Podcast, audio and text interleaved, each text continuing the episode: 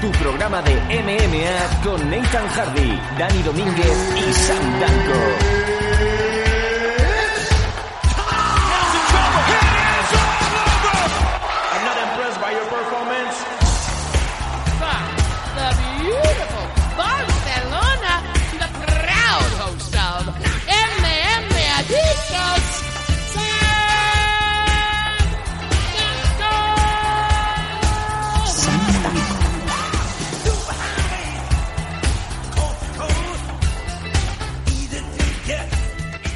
Le das la vuelta al marca, el español es campeón. Hola, ¿qué tal? ¿Cómo estáis? Bienvenidos a MM Adictos, un nuevo programa que va a traeros muchas cosas, como suele ser habitual. Vamos a hacer ese review que se merece, ese UFC 247, pero también empezamos, abrimos la, el tarro de las entrevistas en este mes de febrero y es que hoy vamos eh, directos a una entrevista con Alicia Las Heras que nos ha traído el bueno de Manu, alias el rey del tomatito seco, que lo tenemos aquí al otro lado. ¿Cómo estamos? ¿Qué tal, tío? Nada, súper contento de, de haber estado este fin de semana con, con Alicia, porque la verdad que es que increíble. Increíble la chavala, tío. Vamos, es que estoy tan seguro de que va a ganar esta pelea, Sí. que ya lo digo, la- bueno, no voy a adelantar, que ya, ya, ya lo escucharéis en la entrevista. Te Va a ganar esta pelea y va a ganar ese cinturón que, que durante mucho tiempo va a tener AFL femenino.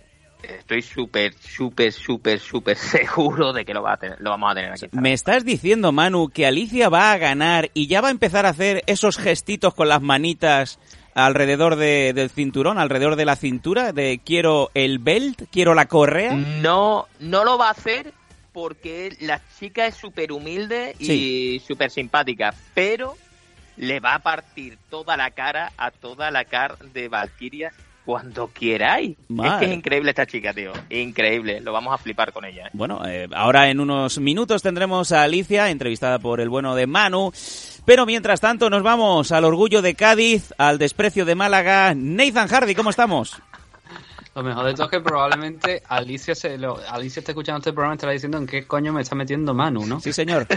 No es Pues, lo... Sobre todo porque no es ni profesional todavía. Eh, sí. No, no, no, no. O sea, es más, lleva. Es que. la metiendo- pobre- metiéndole presión a la chica. sí, La pobrecilla lleva una pelea a meter. Y con, Ella bueno, está diciendo que va a retar por el cinturón. O sea, pero bueno, a- a- No, la verdad. no, no, que- ella no, digo Manu. obviamente te iba a no decir, dicho. quería deciros una cosa. No, no, es- Eh, Manu, dime. eh, Alicia debutando en amateur y debutando contra Emily Mota. Es lo mismo Sí. que, que los niños pequeños de la peli de 300. Los sueltan ahí, mm, cárgate el tigre, ¿no? Os voy a decir una cosa. Venga. Ya, eh, ya, ya saliendo de la parodia, eh, perdió, es verdad que perdió contra Emily Mota, pero perdió a Alicia. Porque no es que ganase Emily Mota, y en esto no quiero desprestigiar a Emily, sino que es que Alicia cometió un pequeño error de que sacó la cabeza por fuera en, en un derribo y después Emily sí que es verdad que es una chica alta, brazos largos y muy fuerte, le cerró una guillotina y no pudo salir de ahí. Primera pelea de, Alicia fue en el Mediterranean, fue un evento que estábamos haciendo nosotros desde Zaragoza, desplazamos a muchísimas, como siempre, desplazamos a mucha gente de Zaragoza y eso influye, no peleas en casa, pero tienes esa presión y cometió ese pequeño error. Ahora bien, estoy seguro, seguro que la revancha contra Emily algún día llegará y Alicia demostrará lo que realmente es Alicia Lajera, una auténtica campeona. Bueno, pues ahí, ahí lo dejamos. Oye, el, mundo está hecho para estas cosas tan bonitas. Si da la carambola de que Emily Mota eh, es campeona de AFL, pues y además Alicia tiene una grandiosa victoria, pues ¿quién te dice que no puede ser ese salto a lo profesional y a lo grande, a por el cinturón, no? Eh, sería bastante bonito y pero ya, ya te digo, ya os digo de que no sería es que yo sé lo que me va a pasar mañana, de que mañana llegaré al gimnasio y Kike me matará a collejas por lo que estoy diciendo, pero A ver. eh, porque es que la chica lleva una pelea hasta la segunda pelea amateur. Pero de verdad, es que es increíble. Bueno. Hacer sparring con Galicia es decir, vale, venme trayendo hielo eh, tráeme vendas porque es que me duele y me está dejando sangrando. Esta chica es increíble, es genial, de verdad. Bueno, pues el hombre que trae hielo, en este caso Nathan Hardy, ves poniéndome eh, este whiskola bien fresquito porque nos vamos a ir directamente, ya sin más dilación, a la entrevista que Manu le realizó esta semana a, la- a Alicia Laseras Clavícula Roída. No retiréis, esto es MM Adictos.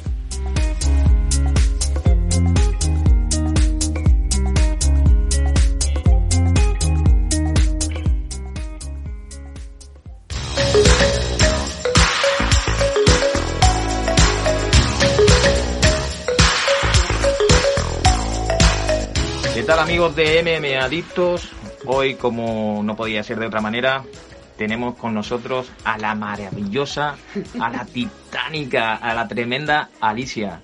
¿Qué tal Alicia? ¿Cómo te Hola. encuentras hoy? Hola, muy buenas, muy bien. Muy bien, hoy un poco más cansada, ¿verdad? Porque Sí. había estado haciendo un entrenamiento súper durísimo. Sparring y físico.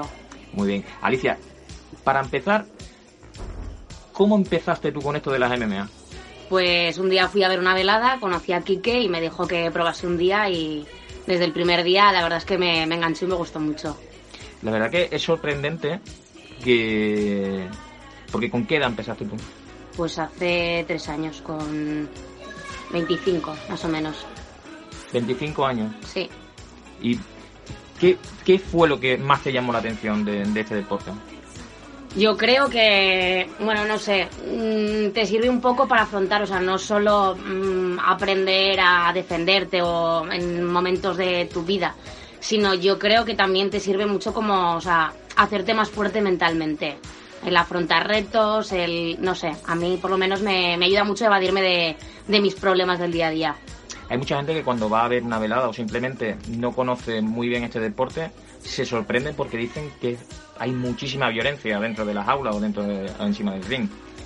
¿Fue esa la primera sensación que tú tuviste cuando viste o conociste este deporte? No, la verdad es que no, y más después de haber visto la primera velada, que después de pues la gente darse de hostias delante, o sea, en- dentro de la jaula, luego se abrazaban y salían de la jaula juntos y, y a mí eso es algo que me llamó mucho la atención y que de hecho me gustó mucho. Venimos ahora al posiblemente el mejor evento que se va a celebrar en territorio nacional, el Valkyria. ¿Qué piensas de este evento? Hombre, yo creo que a las chicas nos va a dar una visibilidad brutal. O sea, desde aquí darle las gracias a Fran, a Vanessa. Y yo creo que es una manera de hacer crecer a las chicas en este deporte. ¿Qué opinas tú de esas personas que piensan que las MMA femeninas no tienen el mismo valor que las masculinas? Pues yo creo que están equivocados completamente. O sea, al final todos somos iguales y todos yo creo que valemos para, para esto. Sobre el evento de Valkyria, ¿qué es lo que más te gusta? Sobre todo que sea el primer evento solo femenino y, y eso y que nos den visibilidad y que, joder, que también estamos aquí y que queremos pelear en otros eventos. ¿Tu familia qué piensa? Bueno, me apoyan, pero es verdad que siempre me han dicho que no me van a ir a ver porque lo pasarían mal, pero me apoyan mucho. Eh, sobre tu rival, ¿qué opinas de ella? Bueno, yo creo que somos estilos completamente diferentes y que va a ser una pelea interesante. Y bueno, la conozco perso- personalmente y es una tía muy maja. Y nos veremos el 14 de marzo y con muchas ganas, la verdad. La pregunta obligada que te tengo que hacer es, la diferencia de edad es muy grande. Sí.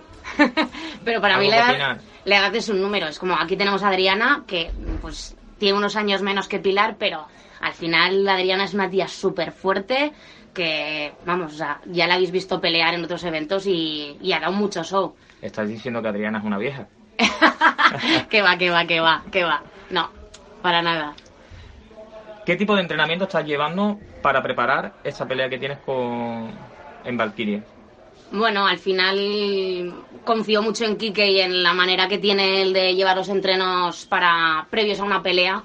Y sí que es verdad que como Pilar pues es más striker y demás, sí que me estoy centrando un poquito más en la parte de golpeo y de pues llevar bien el timing y demás, pero no estoy dejando al lado el suelo porque al final es mi, mi fuerte. ¿Piensas que te puede limitar en algún momento en tu vida personal el hecho de querer ser luchadora de MMA? Posiblemente. ¿En qué sentido piensas que te puede limitar? Pues mm, yo ya lo enfoco a mi vida futura de pues el día que quiera ser madre al final pues pues voy a tener que parar, luego volver a enganchar y no sé en qué momento decidiré ser madre o si seré o no seré, pero obviamente habrá un impasse ahí en, en mi carrera deportiva si sigo adelante con ella. Realmente sí que, eh, por desgracia, es un hándicap que tenéis ustedes, Hmm. pero hay luchadoras muy muy buenas en la Y historia. que han sido madres, que han sido obviamente. madres, sí, sí. A ver, te puede limitar por un tiempo hecho, limitado. No te O estoy sea, animando a que sea madre de todo lo, todo lo contrario. todo lo contrario, no seas madre. Yo considero, además te conozco personalmente, yo creo que tienes un futuro muy bueno. La proyección tuya ha sido tremenda. Desde que te conozco hasta ahora has mejorado muchísimo, muchísimo, muchísimo. Estás súper fuerte. El peso donde peleas, yo creo que es el idóneo para ti. Sí, no, yo me encuentro muy, muy cómoda. Yo creo que también a lo mejor mi visión no es objetiva por, por eso, porque mi amiga te conozco y me caes de puta madre. Entonces, pero yo creo que esta pelea va a ser tuya. Eso espero. Anteriormente, Valkyrias, ¿cuántas peleas hiciste? Y solo, o sea, esta se- será mi segunda pelea Tu segunda pelea, la primera fue en qué contra evento? Emily Mota en el Mediterráneo. Emily Mota que se enfrenta a Vanessa Rico. Sí. ¿Algún consejo para Vanessa Rico? Yo creo que lo, va a ser una lucha. Tengo muchas ganas de verla, de hecho. Y yo creo que, que van a dar espectáculo las dos. Vanessa va, porque he hablado con ella últimamente, he estado en Barcelona entrenando con ella. Y va motivada al 200% y tiene muchísimas ganas. O sea que yo creo que físicamente por descontado, o sea, todo el mundo la conoce y sabe cómo, cómo es, pero mentalmente yo creo que va con, con muchas ganas y con mucha fuerza. ¿A Emily Mota? ¿La conoces? Además del evento que has tenido. No, no he tenido más relación con ella. O sea, no hemos hablado después de, de la pelea tampoco.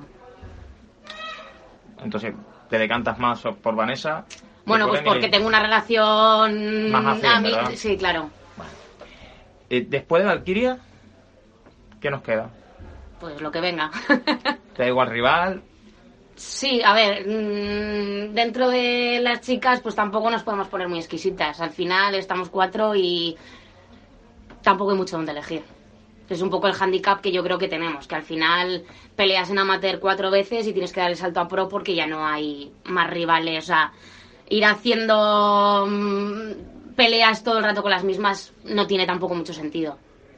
Sí, de hecho, sabemos que Adriana está teniendo problemas para encontrar rival. Sí, sí, y sí. es por eso, pues ya se ha enfrentado a las top amateur que hay aquí en el Exacto. territorio nacional y ahora mismo no, no encuentra rival. Ahí sí que es verdad que es una faena. Ese es el problema de... Es una faena que set de la Si faena. a veces en- con los chicos cuesta encontrar rival, pues con las chicas todavía más. Tuviste una lucha hace poco también en el Unique Sí. de allí de, de José Luis.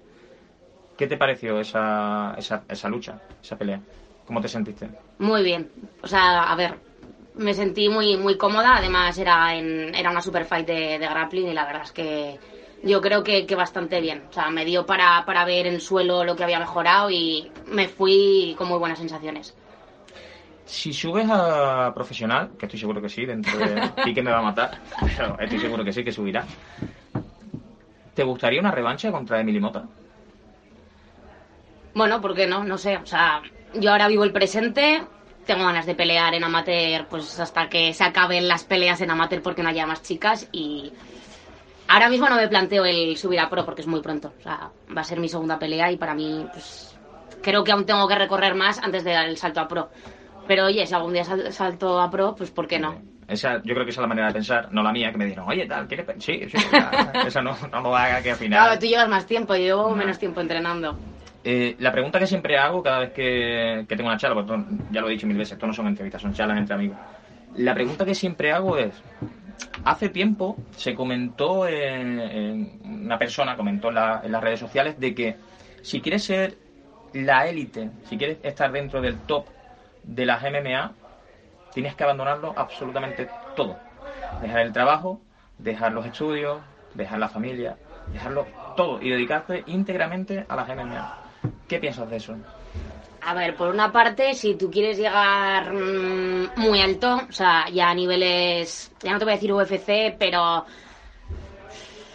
pero por ahí.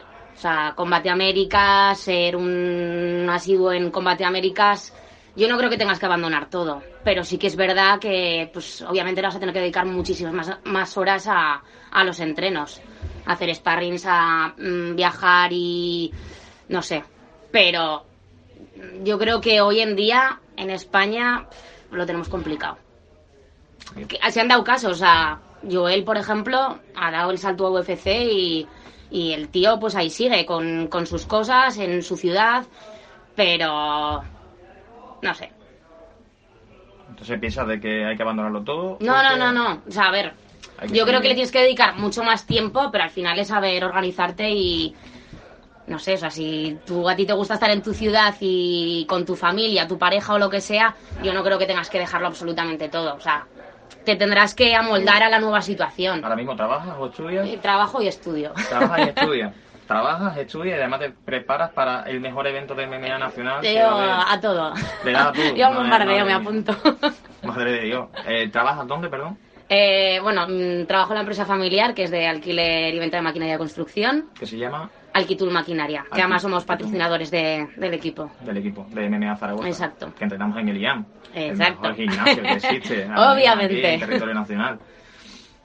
Pues, por mi parte, si quieres decir algo más sobre tu rival. Nada, ¿Algún yo consejo a tu rival? que vamos a las dos a disfrutar, o sea, mm, yo creo que que las dos vamos a salir a ganar y que vamos a dar espectáculo y eso es lo que yo pretendo y, y ya está y darle otra vez las gracias a FL y a, a Fran y a Vanessa por, por organizar todo esto, Por supuesto, y a Adicto. obviamente. Gracias por la entrevista. Pues nada, hasta aquí esto ha sido todo. Chavales, aquí la tenemos. La futura, futura campeona, por supuesto, de AFL. Así que tanto Vanessa como Amelie que vayan temblando porque ese cinturón se va a venir para Alicia seguro, seguro. Me da igual quién se lo quede, pero Alicia se lo, se lo va a quitar. Se lo va a quitar, o bien encima del ring, o ya la apañaremos dentro del vestuario con cloroformo o algo y se lo quitaremos. Así que nada, aquí tenemos una proyección increíble de Alicia Lajera. Encantado de, tenerte además dentro de, de, de mis amigos y, y de poder entrenar contigo. Así que nada, nos vemos prontísimo, pues en menos de un mes, ahí en Barcelona y que todo el mundo vaya comprando tickets y que venga a Eso, ver. eso, hay que comprar entradas. Así que nada, venga chavales, muchas gracias. I know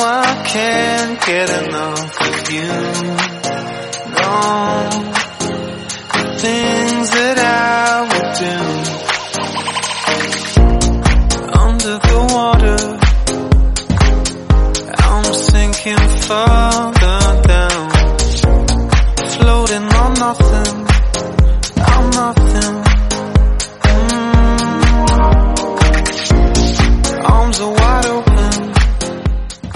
Si eres tanquista, lo vas a soñar. Hoy es un placer tener a Santiago Camacho. Santi, hola, ¿qué tal? Oye, que estoy en los dancos, es una cosa que no se pasa todos los días, de verdad, y si necesitáis cualquier cosa, una colaboración sencilla, un- no dudéis en llamarme. Te tomamos la palabra, incluso es más, si algún día necesitas algo, esa picaresca, ¿no? Esa chispa, ¿no? En Dex, ¿no? Días extraños, ¿no? Llamas a mí o a mi compañero. Y, Santi, por eso esta mañana me decía, me decía el pelos, pásame un programa de Santi para escucharlo. Losdanco.com con el pelos de Ripollet y Sam Danco. El del tranco. O sea que se escucha. Entonces nosotros aquí como si fuéramos una sorpresa y la sorpresa es que ya nos has escuchado ya. Claro, o sea, ¿qué Muy te bien. esperabas? Claro, nunca sabes lo bueno y la magia de los podcasts, que nunca sabes quién hay detrás realmente.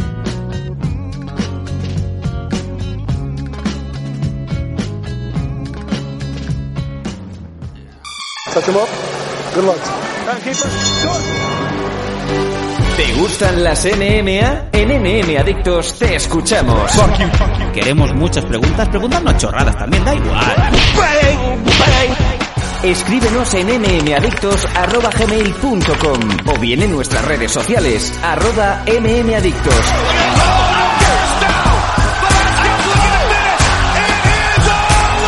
MM Adictos, tu pregunta y nosotros sacaremos el Conor McGregor que llevas dentro.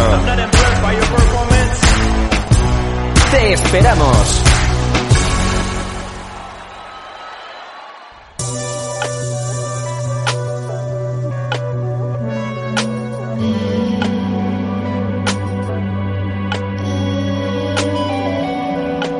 Estás escuchando MM Adictos, tu programa de las MMA.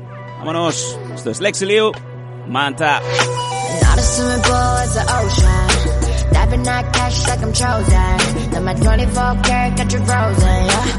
Put the boy on, she's your yoden, yeah. He be on the surface.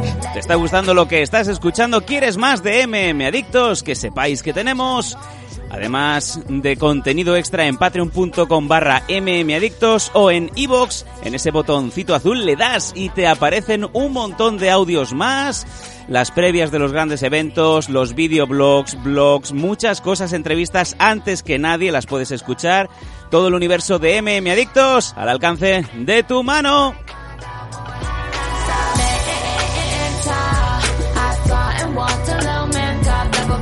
Como también sabéis, durante la semana escuchamos vuestras eh, preguntas, vuestras peticiones, vuestras sugerencias. Si queréis escribirnos para que Nathan, Manu y el que os suscribe, el pelos de Ripollet, os eh, contestemos. Eh, mmadictos.gmail.com o bien en redes sociales arroba mmadictos en Twitter o facebook.com barra mmadictos.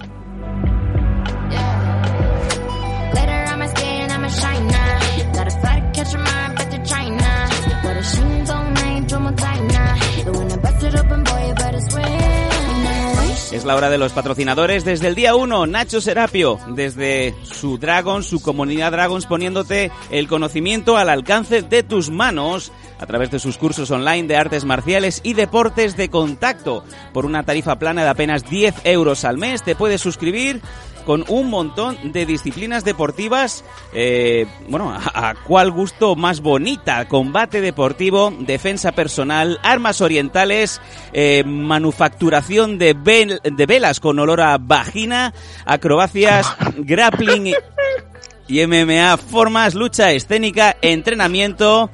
Eh, han metido ahora mismo también eh, iniciación al vudú, este me interesa. Eh, técnica tradicional y tai chi chi kung, además de mucho, mucho más.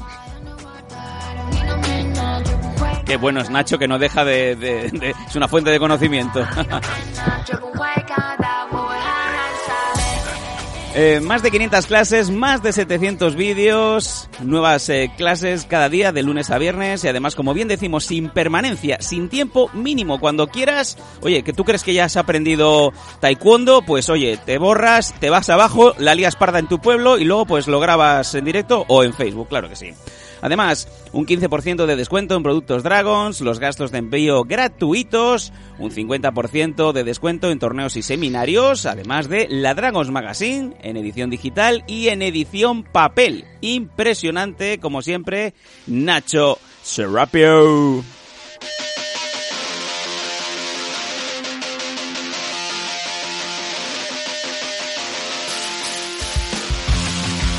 Y si sois luchadores profesionales o simplemente queréis lo mejor y queréis proteger como es debido vuestro cuerpo, Protege tus piños es la solución.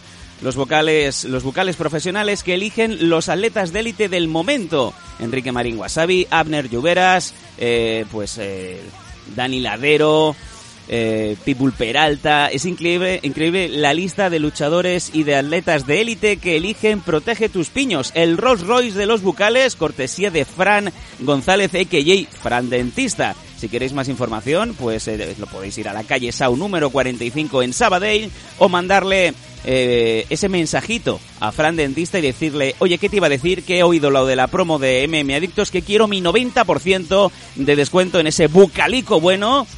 El bueno de Fran eh, González no te lo hará, pero bueno, intentará ajustar un precio un poquito mejor. Porque con eh, Protege tus piños, atención, te iba a decir, no crecen los dientes, no es esa la promo. A tu edad ya no crecen los dientes. Protege tus piños.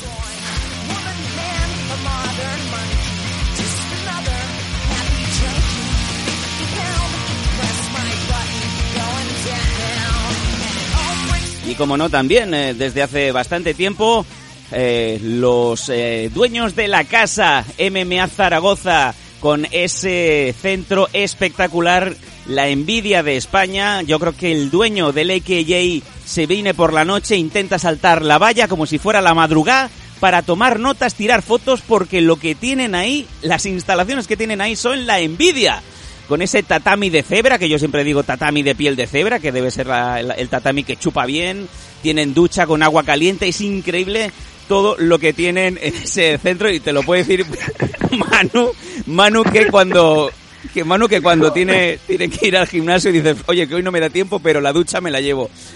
Manu, cuéntame las maravillas de, de... Pero cabrón.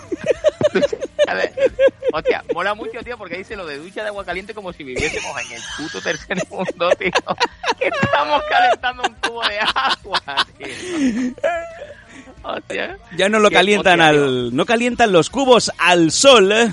No meten la mano en el contenedor del día porque eso que se pasa sabe todo el mundo que dura cuatro días más. eh.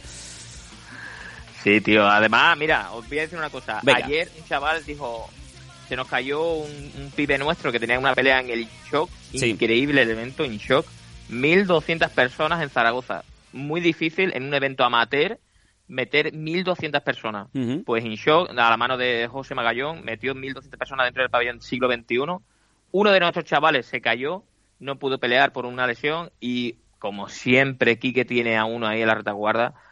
Andrés, nuestro Parrales, Parralito, tiró de, de- de fuerza y, y subió ahí al ring ganando por a los puntos por decisión. Increíble. Increíble la pelea de Parralito que de verdad que lo va a hacer súper, súper bien. Y a José Magallón decirle que siga con el InShock. InShock, eh, creo que este era el cuarto Siete. evento que preparaba y amenaza. eh, Perdón, el 7, El ¿verdad? 7, según, Siete. según Tapology figuraba como el 7. Sí, sí, sí, pero de la mano de José creo que este es el cuarto. Increíble el trabajo que está haciendo José. ¿eh? Me tenía que haber mandado eh, un par de historias, pero no me la ha mandado. Que bueno, ya hablaré con él y, y a ver qué me cuenta. Eh, deciros que eh, me estuvieron diciendo de que no pasan notas de prensa porque al parecer hay gente de que las notas de prensa las cobra.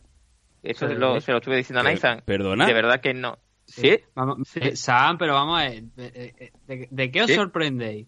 Que haya gente que esté cobrando no- notas de prensa cuando hay personas que están cobrando, queriendo cobrar, porque obviamente no se lo paga, eh, es demencial, 400 euros por amenizar una velada, concretamente el Conor contra Javi, en un casino viendo, la, viendo el combate en una pantalla de televisión. Madre que me parió.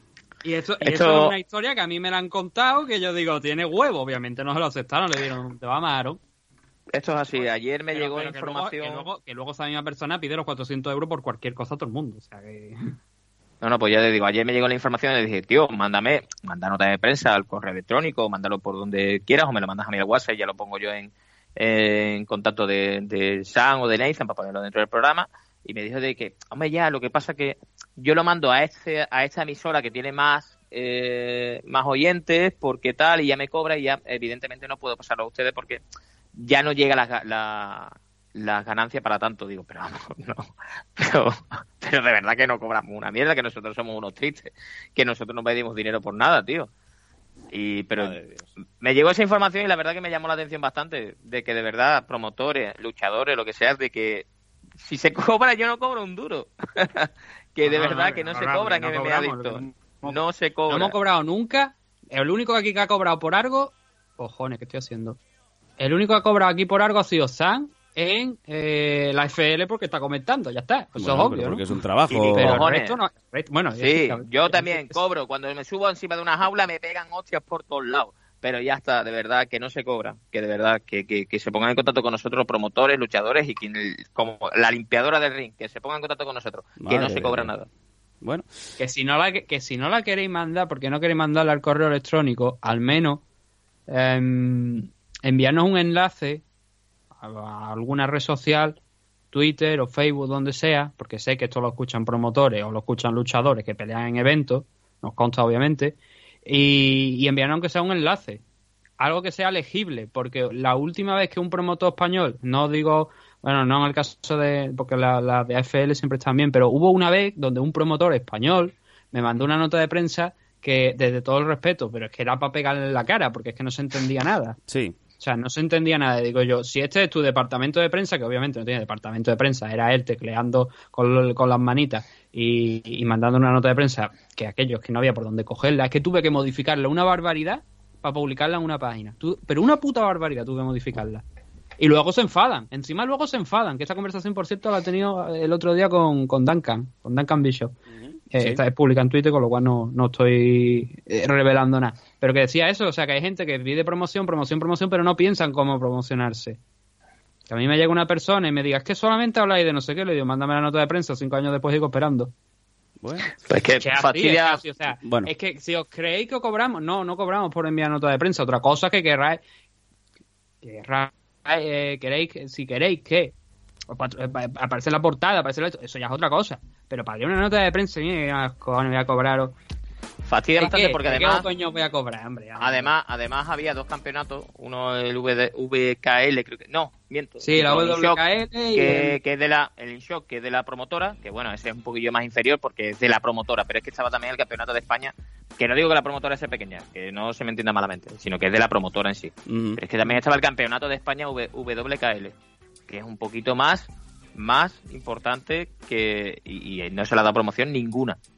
Ninguna, solamente por las redes sociales, desde la página de InShock y de los luchadores que hayan querido compartir. Fin. No se le ha dado ningún tipo de información. Y desde la cadena en sí de que ha emitido ese, ese eso que, vamos, que ya te digo, que a mí me llegó porque me lo dijo el promotor, que yo no me he enterado de nada. Entonces, es una lástima de que se hagan las cosas de esa manera, teniendo más canales, que no digo que, es que MMA Adicto sea la hostia, que sí es la hostia, pero que se podía haber hecho también por aquí. Bueno, ahí, bueno, en ahí queda, que tenemos nosotros, queda que tenemos ahí al Parralito, que cogió y hizo una pelea increíble. Desde aquí darle las gracias también a Antonio Untutu, mi rival en, en alguna ocasión, que el pobre perdió ayer, que no pudo ser, pero bueno, no pasa nada, Antonio. Para la siguiente, más. Antonio que tiene una eh, una historia de vida increíble. Sería, sería la hostia conocer la historia de Antonio, porque de verdad, un ejemplo de superación por todos lados. Bueno, eh, tomamos nota y la ponemos aquí porque, como bien decimos, estos, estas próximas semanas van a ser claves para promocionar como es debido el AFL Valkyrias, ya que como nos la misma organización, no directamente, pero digo no directamente por mi parte, sino que la organización está volcándose con MM Adictos, así como otros medios de prensa, que también nos puede hacer que pensar, porque nosotros publicamos las cosas que nos llegan, pero otros medios de prensa no. Aquí está un poco la clave, ¿no? Bien que nos están dando todas las facilidades para poder entrevistar a todas las luchadoras, no solamente a Alicia, que en este caso ha venido de la mano de, de Manu, sino que, bueno, nos han dado la disponibilidad de todas, eh, bueno, eh, todas, hasta Vanessa, o Vanessa ya ha estado varias veces en el programa, pero mm, es una intención fehaciente de que AFL se, se preocupa y que quiere que, que ese pabellón esté lleno. Así que, bueno, eh, lo mismo Por os la pedimos a- que le trae. por la ¿Eh? En fin. Que digo que por la cuenta Sí, que no, le trae, te- obviamente que le interesa que esté lleno, que los cojones. Te he oído, pero luego que la gente no se queje de si otras promotoras que no mandan eh, notas de prensa, no te digo aquí, al resto de, de medios eh, quieran hacer buenas buenas entradas. Esto es lo que Ah, va cogido de la mano. Muchos de, muchos de ellos quieren que seamos nosotros los que vayamos a buscarla. Y me- aunque suene feo, ese tipo de personas tienen que entender que no son UFC precisamente. Ya. Bueno, ahí lo dejamos. Vámonos directamente al resumen del eh, UFC 247 evento que tuvimos este pasado fin de semana en el Toyota Center de Houston, Texas. Vámonos. Y aunque pidan 10 y aunque pidan 30, si no tiene sonido eso no cuenta. Tengo mami chula que me pagan la renta y mi bolsillo tan como en enero la compra venta. Digo, wow, wow. Llegaron los tigres como Scarface. Pedimos, pedimos perdón por la mierda de música que nos acaba de entrar. Tenemos a un becario, un chimpancé nuevo, es un eh, mono titi de nombre Gregorio.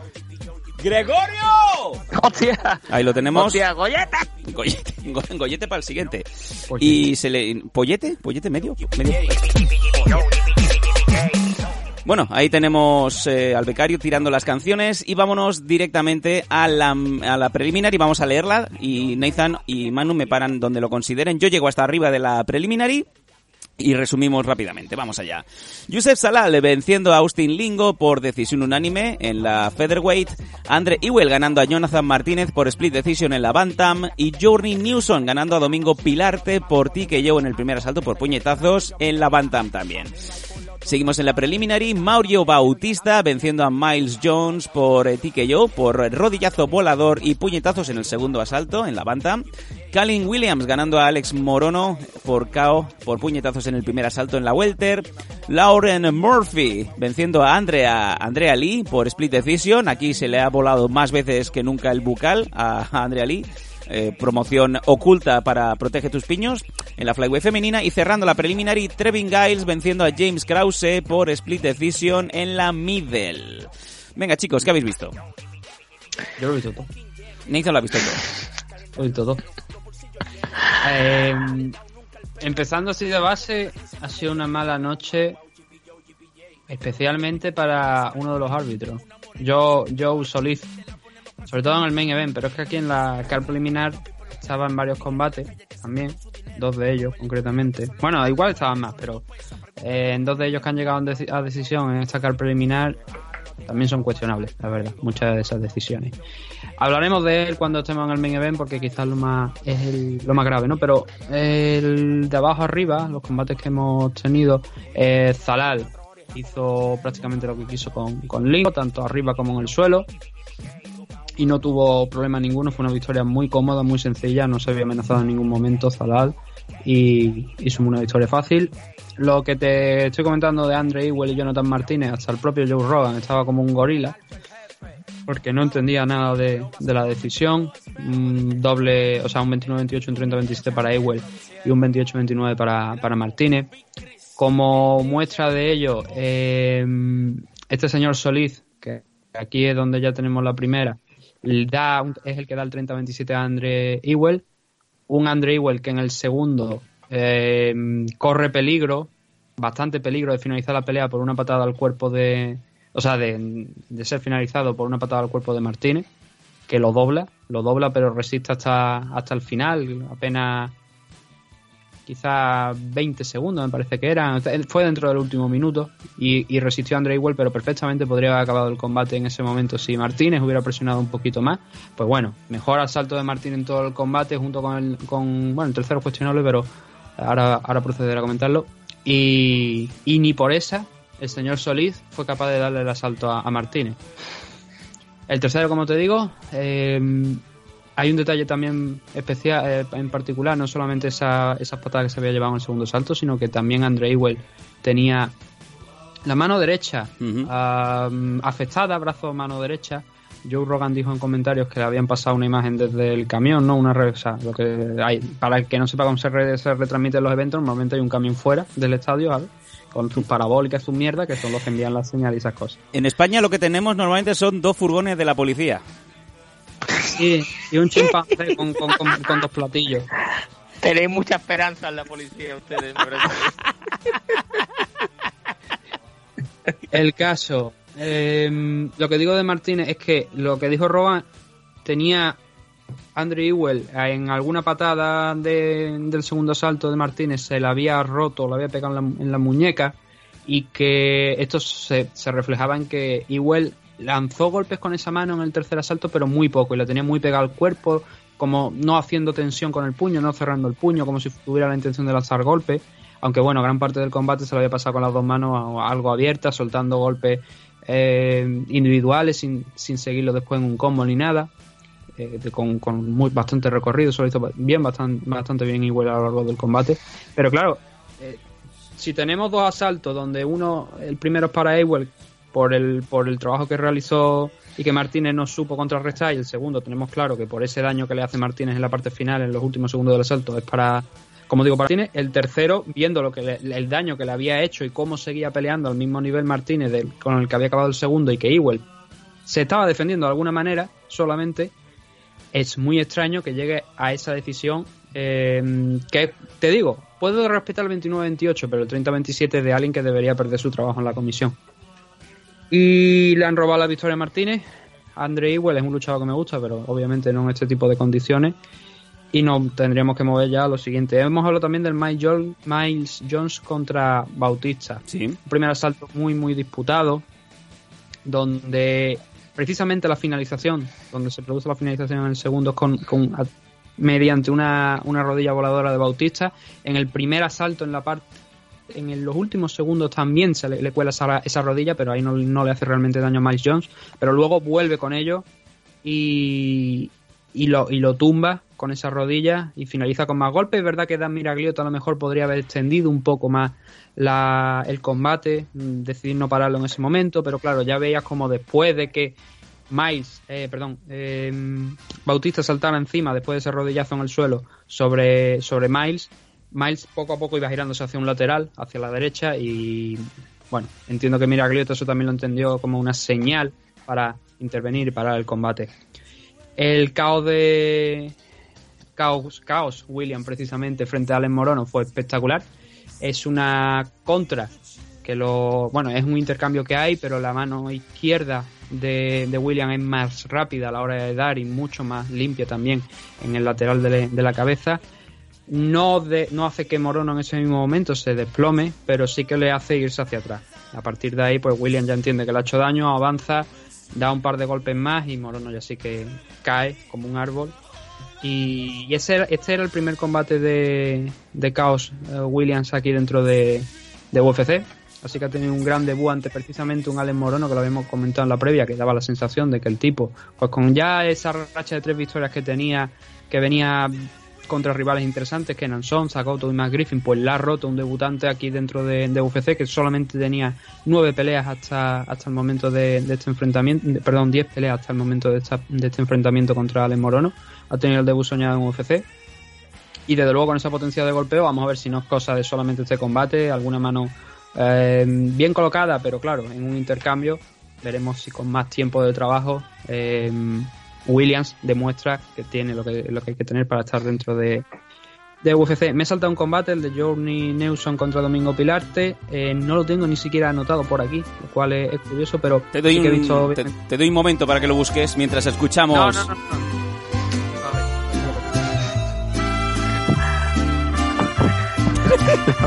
Vamos allá, el grande, vámonos. Dame un beso delante de la gente. Dame un beso delante de tu madre. Dame un beso, Nathan, delante de tu madre.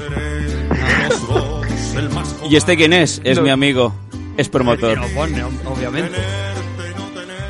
Ay, cuánto, cuántas no mujeres. Tiene, no se- tiene vergüenza ninguna. Cuántas mujeres se quedaron embarazadas solo de, de olerle el calzoncillo a Bertín Osborne. Sigue Nathan, por favor, venga. ¡Ah, Dios, qué rico! Venga, vámonos. Vale, vuelvo con lo de Neuson contra Pilarte. Eh, solamente el, com- el combate solamente dura 38 segundos. Ujú. Es una derecha que le mete eh, Pilarte a. No, perdón, Neuson a Pilarte cuando iba avanzando. Sí. Le- se lo caza con esa derecha y lo noquea. Un gran KO que, curiosamente, también quizá por alguna de las finalizaciones que ha habido, no se ha llevado el premio a, a Performance of the Night, pero perfectamente podría haberlo hecho. Ujú. Lauren Murphy contra Andrea Ali.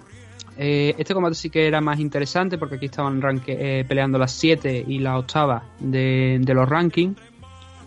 Y creo, por lo menos de mi punto de vista, que la decisión ha sido errónea. Yo creo que en base no solamente a lo que se vio, sino a las estadísticas de, del combate, me gustaría saber es qué han puntuado los jueces para darle no solamente un, 30 un 29-28 a favor de Murphy, que mm, igual se lo puedo llegar a comprar, sino que eh, uno de los jueces ha dado un 30-27, el otro dio un 28-29 a favor de Lee. Y no entiendo porque el primer asalto puedo comprar que es igualado y hay un takedown al final de, de Lauren Murphy, pero sin tiempo realmente para desarrollar nada porque faltaban 10 segundos para que sonara la campana.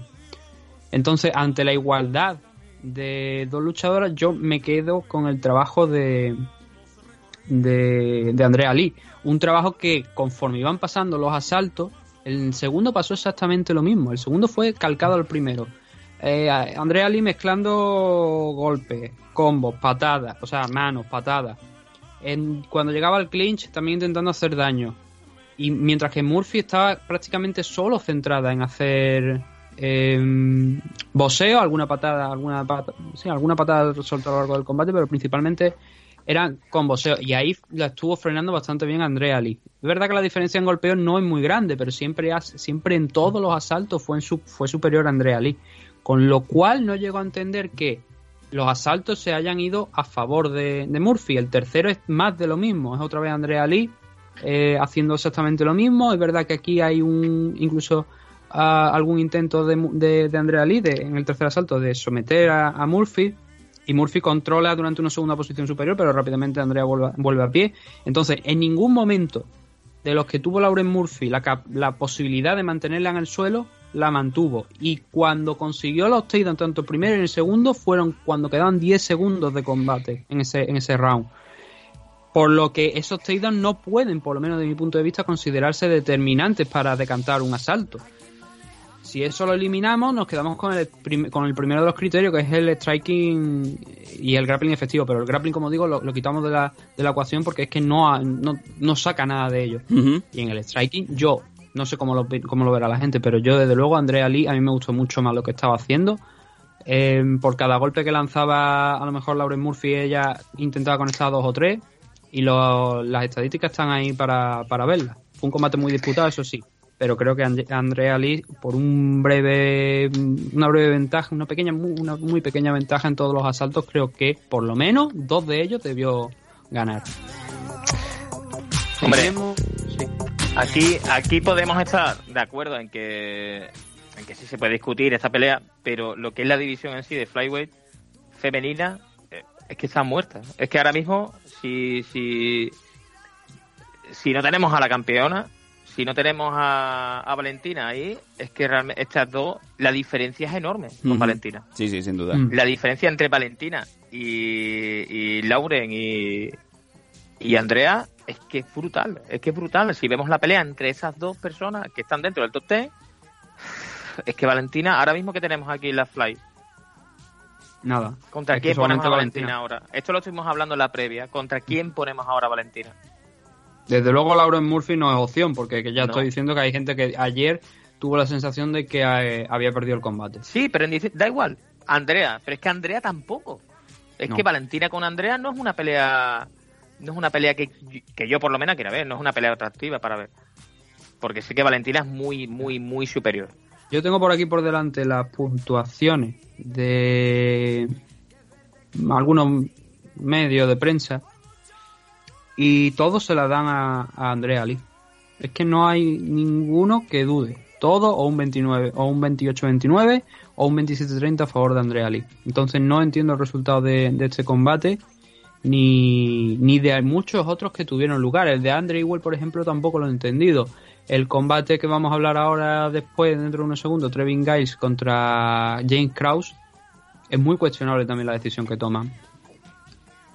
Sobre lo, lo que hay en la división es que no hay nada. Eh, Ahora mismo lo que no ha vencido ya Valentina Sechenko se ha encargado alguna de sus otras rivales de hacerlo. Kalin Chukayan, por ejemplo, se cargó a Jennifer Maya, que podría haber sido una buena alternativa, pero también eh, derrotó a, a Jennifer Maya, se ganó esta oportunidad aquí. A Jessica Ay, Valentina Sechenko la, la noqueó. Eh, Liz Carmuch, que ya no está dentro de UFC, pero ya vimos lo que, lo que le hizo. Joan Calderwood podría ser una rival, a lo mejor para Valentina Sechenko, pero la pregunta es, ¿es Joan realmente rival para Valentina Sechenko? Yo creo que ahora mismo no, porque hay que tener en cuenta que Valentina ahora mismo también se puede estar moviendo entre 135 libras y 125 con mucha facilidad. Sí. Eh, esta división está en, en el punto medio en el que hay gente que elige 125 por no cortar y las que bajan de 135 porque no le quedan más remedio y quieren aprovechar el tamaño, como por ejemplo hizo Jessica Ay. Entonces, no hay nada ahora mismo para Valentina Sechenko aquí dentro de, de esta división. ¿Que nos queremos reír un rato? O sea, en el sentido de reír un rato, de pasárnoslo bien en un combate tal, podríamos poner a Rosan Modaferi, porque por lo menos vendería bien el, el enfrentamiento, pero es que Valentina Sechenko se hace un collar con, con los dientes de, de Rosan Modaferi, probablemente. Yo la única opción es lo que estuvimos hablando en la previa, que es que la, la que gane entre Johanna y Wiley se enfrente contra Valentina ya entre divisiones. Y ya está. Sí. De Esa es la única opción que veo más atractiva a la hora de ver una pelea. Pero dentro de lo que es la división Fly, no. De todas formas, ahora, ahora cuando eh, hablemos del, del, del combate de Valentina Sechenko, vamos a hablar también de las declaraciones que ha hecho. Porque no está pensando ya en Zhang y, y Johanna, aunque, como dijimos en la previa, era un plan que estaba ahí, sino que está pensando en otra cosa distinta, que no es precisamente en 125. Así que ahora cuando volvamos a eso, cuando hablemos otra vez de Valentina, rescataremos el, recuperaremos el tema para hablar de, de ello. Venga. Y cerrando lo que es la car preliminar, Fill my heart with song. Bertín Osborne también eh, un crooner. También sabe tocarle la patata, no solamente explícitamente a la mujer española, también es capaz de enamorar a esa anglosajona, incluso a esa señora que nunca ha sentido oír a Bertino Osborne, no sabe quién coño es este hombre, pobre de ella, pero joder qué voz tiene. Y qué bien canta en inglés. In other words. I love you. Alright, Bertin. Ok, venga, ya puedes continuar, Nathan. Si no lo sabéis, Bertino Osborne tiene un día en Miami.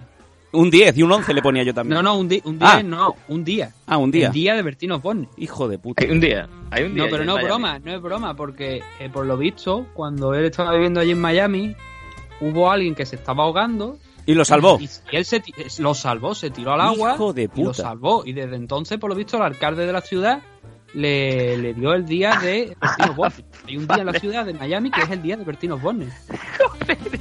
Que pensaba que tenía un supermercado día.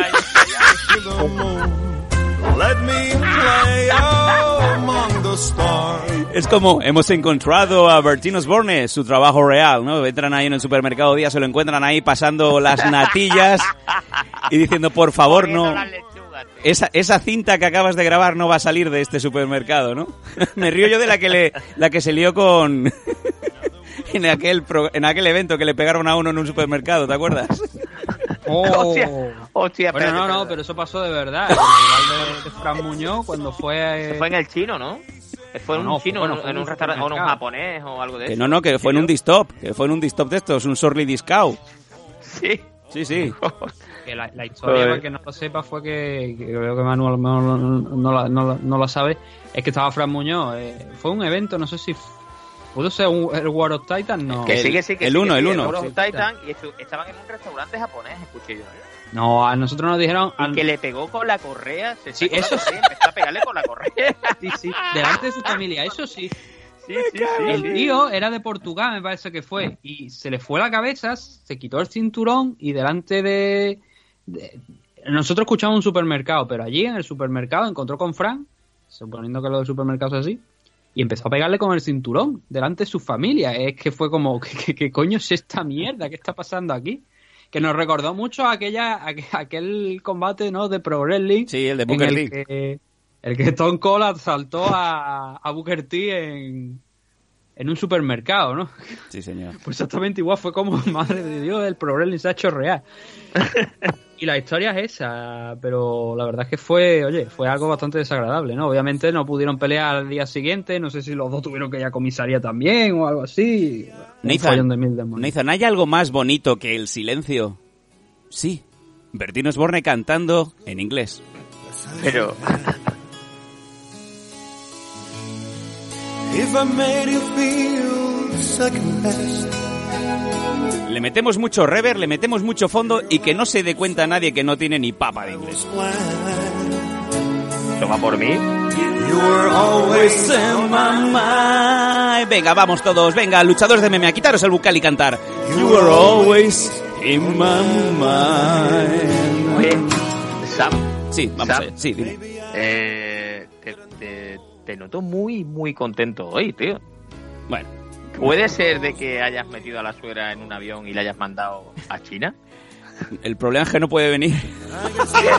no la dejan salir. Y dice, uy, esta fiebre que usted tiene décimas, dese la vuelta.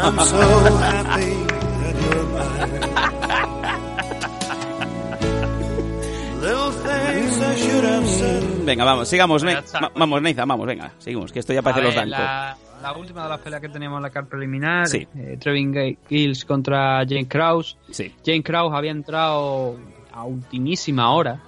El combate iba a ser contra Antonio Arroyo, pero Arroyo se puso enfermo. Que por cierto, hablando de ponerse enfermo, Enos Solves tenía el combate ayer en K1 Slam. Sí. Todo iba bien, pero por la noche, por lo visto, le dio fiebre, un- una fiebre además bastante alta, según lo que me han comentado. Y obviamente no estaba en condiciones de pelear, así que subió en el día de ayer a- al ring para disculparse, que realmente no tampoco es un acto que le honra, pero que tampoco tendría por qué hacer, porque oye, eh, si nadie está exento de que le pase eso. Pero que no ha sido por el, aparentemente por el tema de, del corte de peso, que estaba perfectamente, de hecho es que se le veía en la foto que estaba como un toro. Y la pena esa que no ha podido pelear, habrá que esperar hasta el mes que viene en World of Titan 2 para verlo nuevamente aquí en España. Ahí queda. El combate en sí, como te digo, Antonio Arroyo cayó, entonces James Krause entró en, a, a 24 horas del enfrentamiento y la verdad es que tuvo un buen combate. mm, James Krause, yo creo que debió ganar el, el enfrentamiento. No vi la victoria de Gills. Eh, lo que pasa es que también igual dejó bastante impresión. Por cierto, aquí estaba también Joe Solís dándole un 29-28 a, a Trevin. Y igual tiraron de. Porque el, evento era en Texas, en- concretamente en Houston. Trevin Gills es de allí, ya lo explicamos en la previa, además policía también. Entonces, mm, yo creo, me da la impresión que tiraron para casa. Porque hay un primer asalto donde Kraus le gana, creo en el primer minuto, me parece que fue, la espalda a, Gills en el suelo, eh, perdón, en, en standing, de pie. Le obliga ahí al suelo y son tres minutos de control a la espalda más de tres minutos de control a la espalda de, de Kraus, intentando someterlo con, con un mataleón, con un rear naked choke. No lo consigue. Eh, cuando faltaba poquito tiempo ya vuelven a pie, pero ese primer asalto es que no hay duda que es de Kraus. Lo que pasa es que en el segundo Gills liberó a la bestia y esto- soltaba unos sopapos de impresión. Y, e incluso ese, ese segundo asalto podría haber llegado a ser un 18 porque eh, Kraus prácticamente hizo casi prácticamente nada, como te digo, solamente encajar golpe. Y en el tercero no entendí la decisión porque Kraus puso un alto nivel, una presión frente a un Gills que ya poco a poco se iba deshinchando por el esfuerzo del segundo salto. Y de hecho, si nos vamos a, a las estadísticas, tenemos que Kraus, no muchos, pero algunos golpes más que, que su rival, eh, conectó en este tercer asalto. Y creo que quizá pesó mucho una mano que hubo de Gills, donde parecía que iba con potencia y que llegó limpia a James Kraus. Pero fuera de esa mano, com- como, digo, que dio la sensación que podría haberle hecho daño, no vi mucho más. Entonces, no es un fallo, no es una decisión errónea, quizás para eh, al final, pero sí que es verdad que si se lo hubieran dado a Kraus, como bien hizo uno de los jueces, tampoco habría pasado nada. Y de hecho a Kraus le hubiera venido muy bien esta, esta victoria. Bueno, a Trevin Gill le viene de puta madre porque venía con dos derrotas consecutivas. Pero James Kraus venía enrachado y, quizás esta victoria no te voy a decir que lo hubiera puesto desde luego en, una posición de entre los 15 primeros, ¿no? El combate en la división de 185 libras. Pero sí que es verdad que le hubiera supuesto una subida importante. Además hay que recordar una cosa, estaba él ahora mismo estaba peleando en 170, eh, James Kraus, que era donde tenía esa racha de victoria eh, ya mm, bastante larga. Y ahora ha hecho este combate en 185. Lo ha perdido, espero que no lo afecte a, las 170 libras y espero que tampoco lo afecte a mm, de cara a UFC, ¿no? Porque uh, nunca se sabe, pero bueno, yo creo que lo premiarán por el tema de haber cogido el combate con 24 horas de antelación nada más y que su actuación para mí fue buena, merecedora quizás también de ganarlo, como te digo, pero que había una diferencia de tamaño, una diferencia de golpeo, de potencia, que se, le- vio en ese segundo salto y que en el tercero, pues, bueno, a gusto de los jueces. Venga, vámonos a la main card. Buenas noches, señora. Recuerdos a su señor. Wow. Yo soy Bertine, oh my god, I love you. Escúchame. Derrick Lewis venciendo. Sí, dime. Vale, sí, escúchame, ¿por qué no, por qué no busca ahora ya a Steven Seagal? Y así cerramos el círculo. Ah, ¿tam- ¿También cantaba? Coño, nunca lo has visto. Si hace giras y todo, el desgraciado. Hijo de puta. Steven Seagal. Steven Seagal, Pero, sí, sí, sí. Pero, pero ese no le pegaba a la mujer. Derrick Lewis ganando a Ilir Latifi por decisión unánime. No se quedó contento el sueco en la heavyweight. Dan Ay ganando a Mirsad Bektic por The Split Decision en la Feather. Justin Tafa venciendo a Juan Adams por TKO en el primer asalto en la heavyweight. Valentina Shevchenko eh, pues eh, aguantando su cinturón ante Kathleen Kachoyan en el eh, TKO en el tercer asalto en la flyweight femenina y cerrando el main John Jones también reteniendo cinturón ante Dominic Reyes por decisión unánime en la light heavyweight. Vámonos, Nathan, venga. En el primero, eh, Derry Luis contra Ilir Latifi, aquí hemos estado hablando Manu y yo fuera y discrepamos con la decisión. Yo creo que es correcta. Realmente, para mí, Latifi, a lo largo de los tres asaltos, intentó más sobrevivir a las embestidas de Derrick Lewis que realmente aportar algo en condiciones.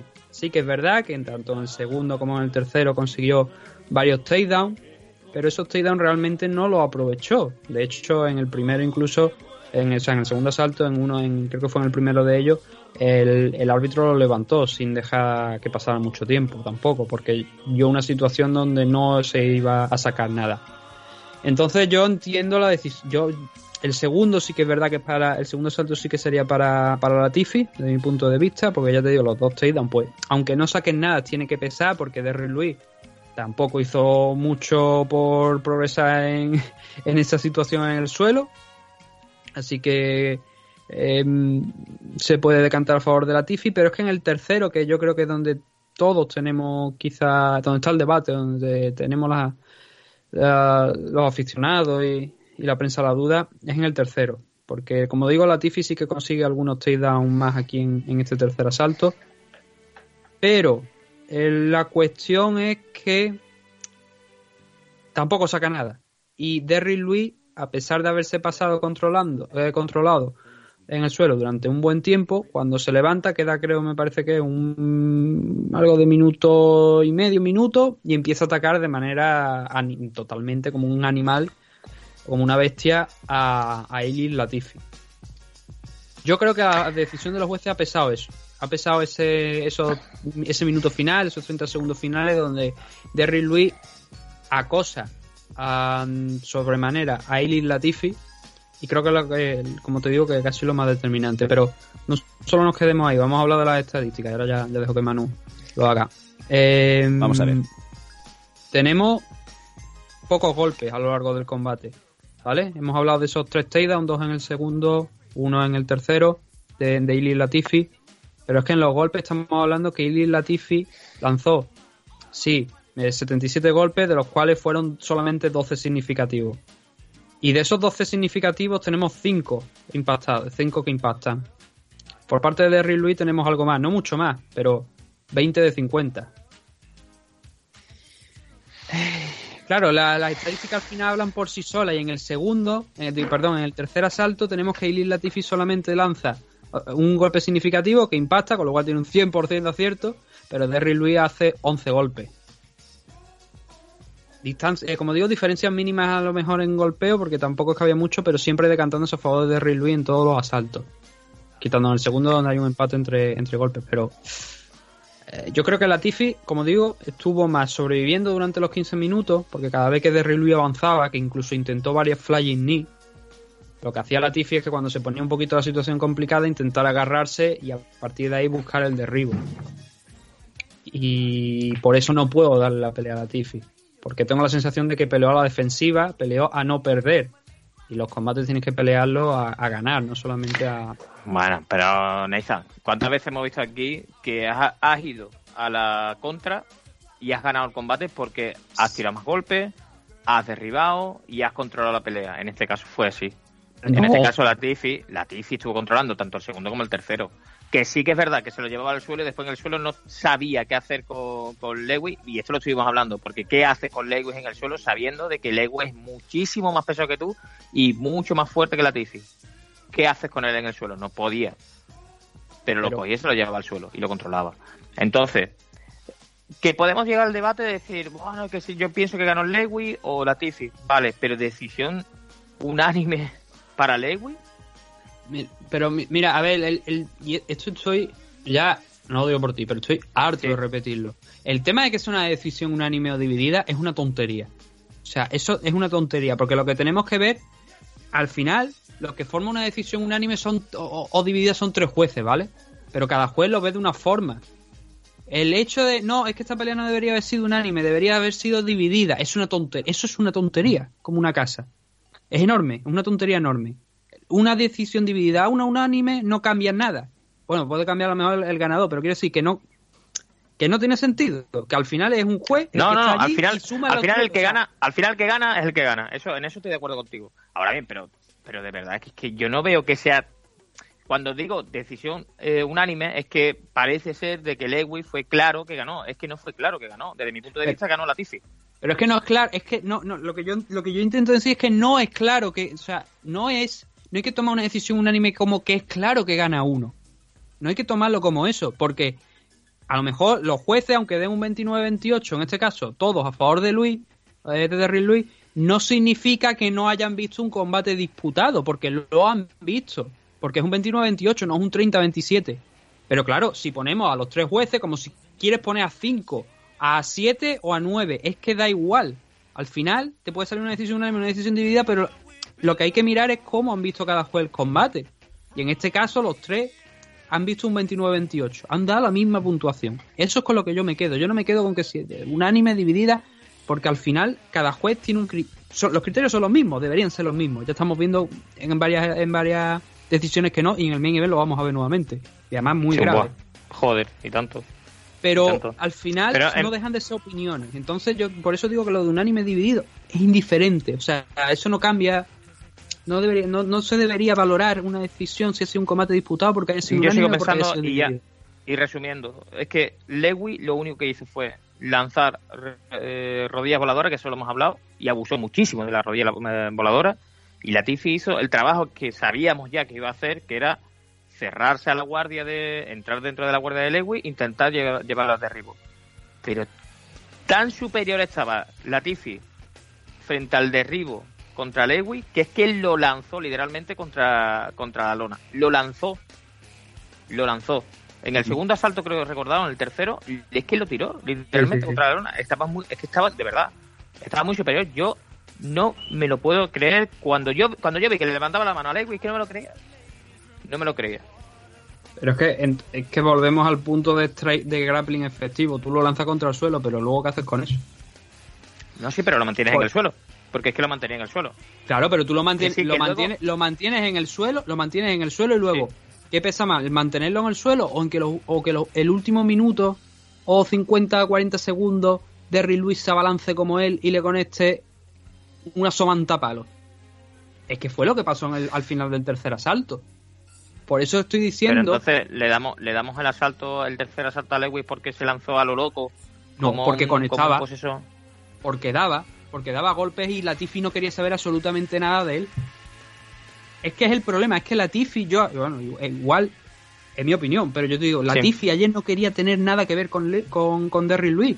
Estaba su, su plan de derribarle, pero claro, llegas a ese punto, lo derriba y dices, muy bien, lo has derribado, pero ahora qué, es que ahora qué, proponme algo, es que no me propuso nada. Eh, Ahí estamos de en acuerdo. No sabía, la, eh, Latifi en el suelo no sabía qué hacer con Lewis. No sabía Por- qué hacer con él. Por eso es lo que te digo, que no puedo, no puedo ver como ganador una persona que es que no ha propuesto nada. En standing no propuso, porque estaba defendiéndose. Y luego cuando llegó al suelo, que llegó su momento, no hizo nada. Entonces, ¿cómo voy a darle una pelea a una persona que no ha hecho nada? Que, que sí, que valoro los derribos, pero es que actualmente, con, con la Unified Rule en la mano, es grappling o striking efectivo. Y si el grappling de la Tiffy solamente se ciñe a conseguir un takedown y no hacer nada, ya pone eso en la, en la, en la propia Unified Rule, que eso no vale, que hay que hacer algo. Por eso me decanto por Derry Luis clarísimamente en el tercero, no en el segundo, sino en el tercero. Y el primero se lo damos a quién? A Lewis. Ob- Obviamente.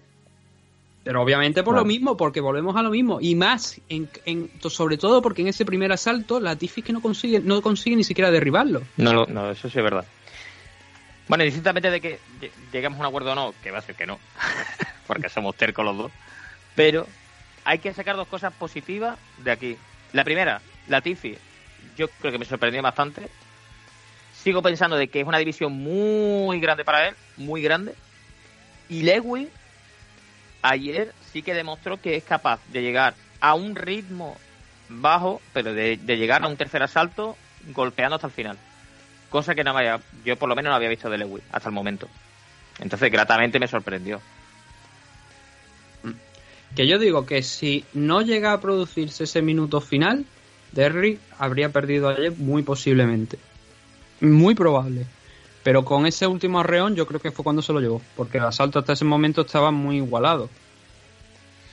Entonces yo digo que yo valoro eso, eso valoré muy positivamente ese último minuto. Igual hay gente que no, pero es lo que te he comentado. La Tiffy dio la sensación de que sí, tenía esa idea de derribarle, pero no sabía qué hacer con él. Y arriba es que cada vez que veía que Derry Luis se le echaba encima, muy cerca de la jaula, simplemente mete los dos brazos por debajo, doble underhook y a ver si lo podía derribar. Ya digo que, a ver, no estuvo mal, no estuvo mal, pero tampoco estuvo bien. Y a mí me habría parecido, ya te digo, una injusticia que se lo hubieran dado a, a Latifi, que estuvo a punto de ganarlo, como te digo, pero si eso solamente habría pasado de haberlo mantenido en el suelo. Si lo hubiera mantenido en el suelo, no tengo ninguna duda que Latifi habría ganado. Y la pregunta es ahora, ¿qué pasará con Latifi? ¿Seguirá en la división de pesado o bajará de nuevo a la división que le sigue quedando grande, pero es donde ha estado? Um, yo creo que eh, se mantendrá de momento. eh, hay dos posibilidades. A mí la de Light Heavyweight no me parece una posibilidad ahora mismo. Me parece que o Latifi se queda en Heavyweight porque se lo permita UFC, o la otra opción es la que estamos, yo creo, pensando la mayoría de la gente, que es Mamaero, es decir, a la puta calle. Sí. Pero es que la heavyweight. Es que ahí, ¿qué, qué, qué hace Latifi? Es que Latifi se ha enfrentado contra Derrick Lewis, que dentro de los pesados, sí, que está ahí el séptimo, creo, el octavo en el ranking. Eh, A ver. No, incluso que En, me parece que estaba más arriba. Te lo digo. En el, en el sexto. En el Mm. sexto, o sea. Sí que se enfrenta contra el sexto, que ha hecho una pelea mm, para poderla ganar. Pues yo sigo pensando que la, ha ganado, pero bueno, sigue estando ahí. ¿Y ahora qué? ¿Seguirá aquí? Pero es que contra quién se va a? Contra Overeem. ¿Tú crees que contra Overeem, que es mucho más grande y más rápido que, que Lewy, haría una buena pelea? Overeem creo que lo han colocado con- contra Walt Harry, me parece que está anunciado. En abril. Pero de todas formas no creo que ahora mismo un, un top 15 sea una opción para, para. Iblis Latifi. Creo que para este combate estaba en el sitio adecuado, en el momento adecuado, y eso justificó de alguna manera que le dieran Sí. el enfrentamiento contra Derrick Lewis. Pero en condiciones normales no, no creo que lo hubieran puesto contra un top 15. Quizá a lo mejor puedo concederte 13, 14, 15, pero está más para gente fuera del ranking. Un Greg Hardy, quizá a lo mejor, podría ser un, un rival que podrían darle. Eh, pero fuera de eso no. y visto, visto lo visto anoche, volvemos otra vez a lo que hacemos siempre. Juan Espino, Ah, cuando vuelva, cuando vuelva, sabemos lo que va a hacer, que es reventar la división entera. Hombre, pues no estaría mal meter a, a Espino contra Latifi y acabarlo ya de mandar a la Light Heavyweight, ¿no? Sí, puede ser una posibilidad. Pero bueno. Pero a mí me ver, resulta yo más digo que- atractivo contra un top, contra dentro del el top 10, no bajo ni de ahí. Ah, yo digo que la- las próximas semanas van a ser las que van a marcar el el paso de Latifi por UFC, ¿no? La decisión de si se mantiene ahí o, o le dan boleto. Igual lo reservan, lo meten en la nevera para algún evento en Europa, teniendo en cuenta que es de Suecia.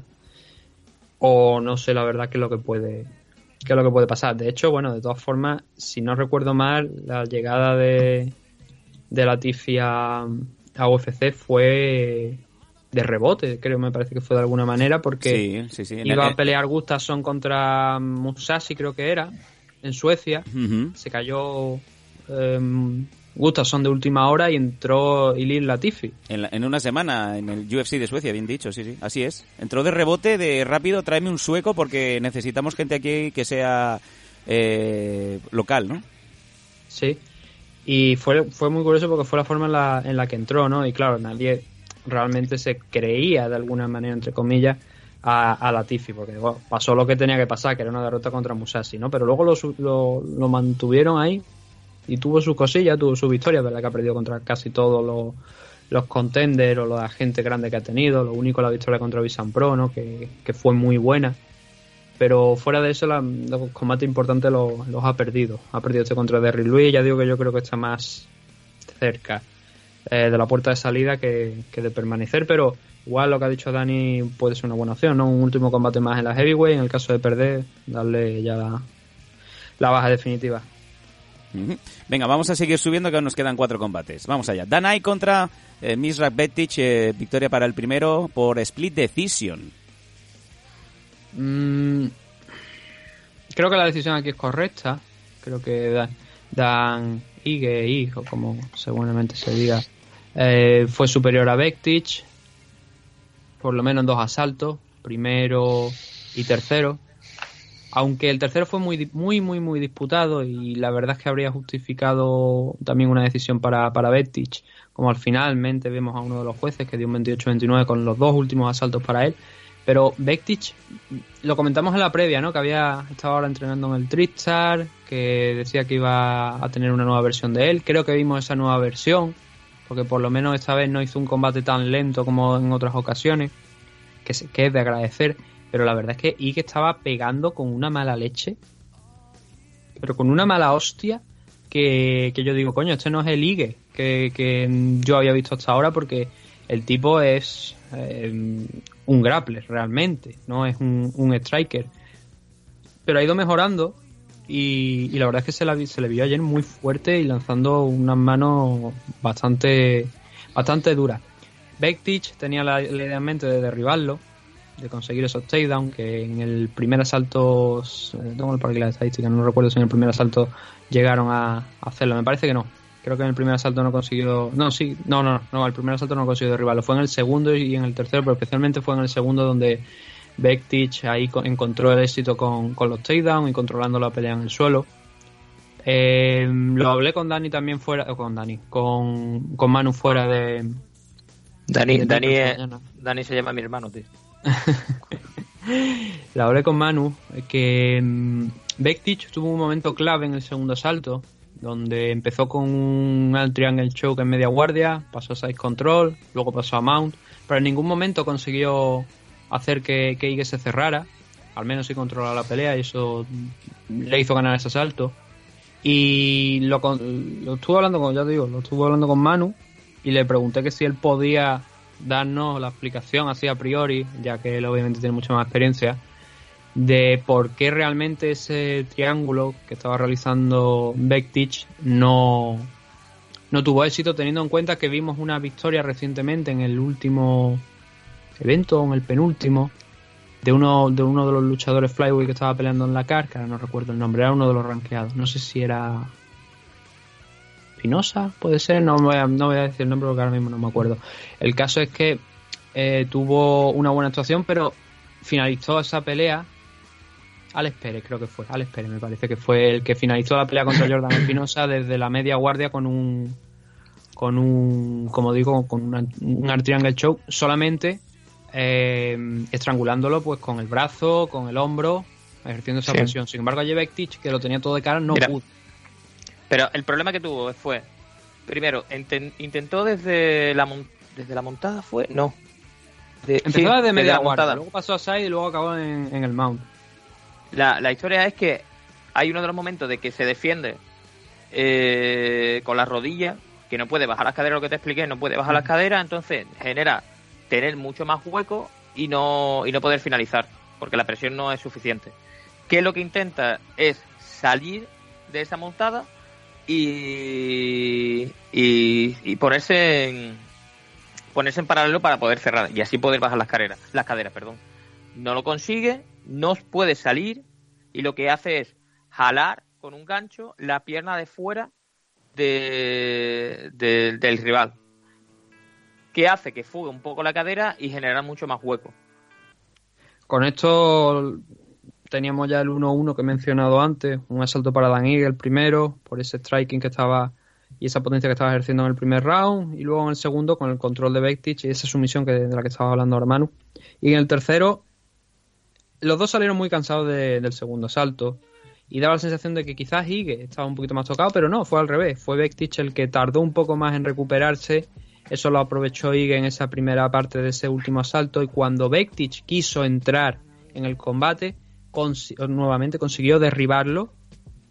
No lo mantuvo mucho en el suelo, se le escapó esa oportunidad que tuvo quizás de haber ganado el combate y la decisión por lo menos para mí fue correcta con dos asaltos, el primero y el tercero para, para Eagle, el segundo para Bettich, por lo que te he dicho, porque aunque fue un tercer asalto también un poquito ajustado, sí que es verdad que tuvo una ligera ventaja que a nivel de golpe significativo frente a, a y lo que te he dicho, si hubiera conseguido ese en ese derribo mantenerlo en el suelo, quizás la película habría cambiado. Pero claro, hoy ya estamos hablando de, de lo que estamos hablando, de que eso no pasó y que Dan Ige suma una nueva victoria aquí en, en UFC, la quinta consecutiva. Y habrá que estar pendiente esta semana de si entra en, en el ranking de 145 libras. Y Bektic, que estaba ahí en esa línea de. en ese límite siempre. Creo que estuvo rankeado una vez, me parece, pero no, ahora no recuerdo en qué posición exactamente. Esto lo estuvimos hablando en la previa, que decíamos que este combate, y además lo dije yo, que a ver que este combate como sale, que tenía pinta de ser un poquito más, más aburrido. La verdad que fue un combate bastante entretenido desde mi punto de vista y sobre todo el tercer asalto sí que es verdad que salieron los dos un poco más cansados, pero había intentos de derribo, intentos de... no de sumisión, pero sí de, de control y la verdad que bastante interesante, me, me entretuvo bastante, me sorprendieron los dos. Venga, seguimos subiendo, Nathan. Mm, Vale, que lo que toca ahora es Justin Tafa contra Juan Juan, Adams, en donde ven- venció el primero en la heavyweight por TKO. En el primer asalto, dos minutitos le duró a, a Tafa Juan Adams. Sí, no hay mucho más, más que contar. Como, como tú bien has dicho, son dos minutos solo. Eh, lo único que, dos cosas que podemos decir, Justin Tafa es Marjan, más joven. Sí, joder, es que te iba a decir lo mismo, es que es igual, ¿eh? Sí, igual, antes tenía, igual, antes igual. tenía a Taito Ibasa como, como referente del nuevo Marjan, ¿no? Ahora podemos decir que Justin Tafa es que es clavado, es que tiene la misma cara, la misma cara. No, no, no, pero ya, indistintamente, eso, indistintamente, lo que ibas a decir, es que sé lo que ibas a decir. La misma cara, pero es que la misma manera de pelear, es Sí. que pelea igual, ¿eh? Igual. Y increíble. Y la finalización es muy bonita, más allá de, de los golpes en, en el suelo, porque le amaga con la izquierda, le, le amaga otra vez con... No, le, le amaga con la derecha, le amaga con la izquierda y entonces le conecta eh, ese hook con la derecha por encima de, de la defensa de Juan Adam, que estaba retirándose, estaba echando las manos hacia adelante para irse hacia atrás y no puede pararlo, no puede ni siquiera ni mover la cabeza, ni pararlo con las manos, se lo come de lleno y eh, Realmente, hace que Cuando, cuando tiras el, eh, cuando un zurdo te tira, recordemos a, a Conor McGregor. Conor McGregor cuando tira el doble jab, sabes que directo después viene el, el directo de izquierda. Durísimo además, súper pesado. En este caso, lo que juega eh, Tafa contra, contra Adam es eso. Tira un doble jab que creo que no conecta a ninguno de los dos, o conectan No, muy, no, no, muy, muy, muy débil. Y le, claro, eh, Adam lo que espera es ese recto de izquierda durísimo. Y hace un pequeño giro de cabeza. ¿Qué pasa? Que le mete ese crochet que entra duro, pero durísimo, durísimo, que ya desestabiliza a, a Adam. Ya después Mm. está contra la valla y le mete ese, ese uppercut que, que, que lo termina por matar. Muy, muy, muy bonito. Muy bonito. Ese- esa finalización, la verdad que me gustó muchísimo. Venga, la pues... eh, tercera derrota consecutiva de Adam dentro de, de UFC. Supongo que esto será la.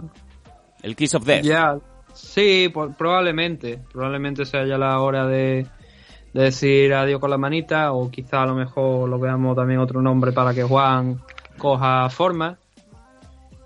Y en el caso de, Tafa, pues debutó con una derrota aquí en UFC, pero ahora ha tenido una gran actuación la que estamos hablando, que la verdad es que fue, fue muy buena por la forma en la que la realizó y luego la perca también muy, muy bueno y son dos luchadores que tenían muy pocas peleas profesionales, tienen muy pocas peleas profesionales. Creo que hay una pelea de diferencia entre ambos y no hablamos de no, perdón, hay más, hay más peleas, pero en el caso de Justin Tafa son solamente cinco, en el caso de Juan Ada son ocho. Por Juan, antes que he dicho, me refiero a Juan Espino, ¿no? La batalla de los Juan. Está la, en Juego de Tronos estaba la batalla de los bastardos, pues aquí la batalla, la batalla de los Juan, ¿no? Bueno, vamos, vamos a subir. Nos quedan dos eh, combates, los principales, los que tenían todos los focos este fin de semana. Valentina Shevchenko defendiendo Correa ante, ante Karlin Chukagian, en donde pues se finaliza de manera muy plástica, muy bonita en ese tercer asalto. Cuéntanos, Nathan, cuéntame, eh, Manu. es difícil, ¿no? Eh, hacerlo mejor, como en el caso de Valentina Sechenko. Mm, tenía muy claro que Kalin Chukayan tenía una ventaja de alcance, de, tamaño, y que ella tenía que explotar eh, cualquier oportunidad que le dejara. Midió mucho a lo largo del combate todos los golpes de Valentina, no soltaba nada por soltarlo. Cuando avanzaba Chukagian, ella estaba fuera aprovechando la velocidad. Cuando ella quería, Valentina veía la oportunidad, soltaba un 1-2 o alguna otra combinación y siempre, siempre finalizaba con una Lesky que era lo que realmente estaba llegando, que era lo que le estaba haciendo sumar puntos, pero además tuvo también en mente cuándo tenía que derribar a, a su rival. Y, y era principalmente en los, en los últimos momentos ¿no? de, del asalto. Quitando el tercero, ¿no? Fue antes. Pero le, cogió el timing bien a, la, a las patadas a la altura media de, de y casi todos los takedowns creo que me parece que realizó en el combate fueron de, fueron mediante mediante esa estrategia, ¿no? Esperar, eh, coger a la contra eh, una de las piernas de Khalid Chukagian cuando las lanzaba y a partir de ahí derribarla. En el primer asalto solamente conectó un golpe en el suelo, creo que fue Valentina Sechenko cuando ya estaban llegando ya a la campana, pero va- vaya golpe, ¿no? Porque fue un elbow con la- un codazo con la, con la derecha, que le abrió un corte muy bueno, muy curioso a Karlin Chukagian. Y, y con eso ya salía Valentina ganando en el primero. El segundo es más de lo que, de lo que hemos dicho. Aquí también se atrevió a, a Valentina a lanzar incluso alguna patada giratoria, que también se la comió limpia a Karlin. Chukagian. Pero como te digo, la estrategia seguía siendo la misma, ¿no? Soltar esas manos si llegaban, si entraban bien, por parte de Valentina quiero decir, si entraban bien y si no entraban, asegurarse de que al menos puntuaban el combo con, con una low kick y fue trabajando a partir de ahí. Kalen lo intentó, hay que dar, hay que reconocerle que lo intentó, pero es que Valentina ayer, tan como en otras ocasiones, estuvo tan rápida que Kalen Chukayan en ningún momento pudo entrar en una distancia o, o golpearle con, con claridad a Valentina. No, eh, no mirar realmente las estadísticas, pero la sensación de, era, era esa ayer. Veo, veo que Kalin Chukayan conectó 17 golpes de 56 que intentó. Y Valentina, esto es lo interesante, ¿no? Valentina 40 de 65, eso es un 61% total de los golpes. Entonces fue muy muy fría quizá a lo mejor la ejecución Valentina, por decirlo de alguna manera. Pero sabiendo perfectamente cuándo, cómo y qué debía hacer. Y creo que eso es lo que más asusta a Valentina, porque es tan buena, quizás no para derrotar a Amanda Nunes, pero es tan buena que es muy difícil pelear con ella, aunque tengas una ventaja en físico, en tamaño, en alcance, da igual, porque sabes que Pero Valentina es muy no. difícil pelear con ella. En el caso de Amanda Nunes, no derrota a Amanda Nunes por el físico de Amanda. Mm. Claro, pero vamos a ver, también estamos Sí, sí, hablando sí, De, otra, de otra categoría de peso, que es verdad Claro, que claro, claro. lo que habíamos dicho, bajaba, me parece que había estado en 135, bajaba a 125 también, pero mm, no es Amanda Nunes, porque Amanda Nunes ya hemos Por visto eso. que incluso está más pes es más pesada que Carly Chukagian, sí, está en mucho 125 más. mucho más pesada. Y, es- y es eso. Es que, pero es que Valentina, yo lo he dicho mil veces, tiene una manera de luchar tan bonita que, que, que sorprende. Ayer, eh, además del timing que tenía, tenía un control de la distancia frente a una persona, mucho, no mucho, eh, creo que era 5 centímetros de, de, lo diré, lo que había de diferencia. Pero, de alcance, perdón. Pero es que lo tenía controlado. Es que parecía que el alcance lo tenía ella. Es increíble el control, el dominio que tiene encima de las aulas. Es tremendo de esta mujer. Tremendo. Pero es que encima es lo que veníamos hablando, no solamente ella arriba, que es especialista ya de Kimboshi o de Muay Thai, sino es que también si te la llevas al suelo o intentas llevártela al suelo, que es jalo de guardia, o intentó jala de guardia, que yo no sé qué venía eso, pues yo creo que fue ya la desesperada. Eh, se Eso en el sale tercer de- asalto. En el tercer Eh, asalto, sí. justo- que justo en el momento- Ahí, va, antes de la finalización, antes de los codos, justo en ese momento es cuando, es cuando intenta eso. Hombre, igual pienso, pienso que podría a lo mejor estar, es que ahora no recuerdo la imagen exacta, pero pienso que podría a lo mejor a ver si podía, eh, saltando a la cadera, podía echarle mano por encima al cuello, intentar una guillotina, creo que fue Sí. lo que puede El ser lo que intento- pensó el- lo que quería lo que quería hacer era eso. Bueno la única lógica que le veo Sí. yo era eso tirar una guillotina. Pero claro Hacerse tú, más si grande quieres claro si tú quieres tirar una guillotina tienes que empezar saltando si quieres jalar de guardia tienes que jalar de guardia pero tienes que tirar un poco diagonal para poder meter la cabeza de tu rival por debajo de tu axila y ahí meterla bien profunda pero es que no lo hizo así es que saltó como un sapo o como un koala buscando un, un poco de bambú o un poco de ¿qué comen los koalas? eucalipto un poco de eucalipto eucalipto Mm. saltó así, se se tiró a lo loco. Valentina hizo una cosa muy bien que fue, vale, ¿qué me quiere llevar al suelo? Vale, perfecto, llévame al suelo. Y tiró de la cadera, es como si quisiera quitarse la cadera de, de Chocayán se- y, y salió de la guardia, salió de- saliendo de la guardia de ella, Y ya después lo que hizo fue eh, eh, ponerse la- en los 100 kilos y buscar el crucifijo. Mm. Es que es que es buena, es que es buena, es que es que da igual, es que te tienes que fijar en cada detalle que hace porque es que lo hace perfecto. Lo hace perfecto. Me encanta esta, esta luchadora. Que yo ya digo que es un combate que recomiendo que cuando haya que, que la gente si puede lo vea a cámara lenta, que vea en el momento que va a hacer Kalichuka en los engage como Valentina se retira muy muy rápido y no le da ningún momento tiempo a entrar y además ya no solamente eso es que si no entraba intentaba golpear desde fuera es que tampoco podía porque es que no la encontraba en ningún momento los, mm, los porcentajes he dado el porcentaje más, o sea los golpes que había lanzado Kalin Chukayan, pero es que los porcentajes yo creo que es que hablan por sí solos. Mira, el primer asalto, 26% de Kalin Chukayan, 7 golpes impactados.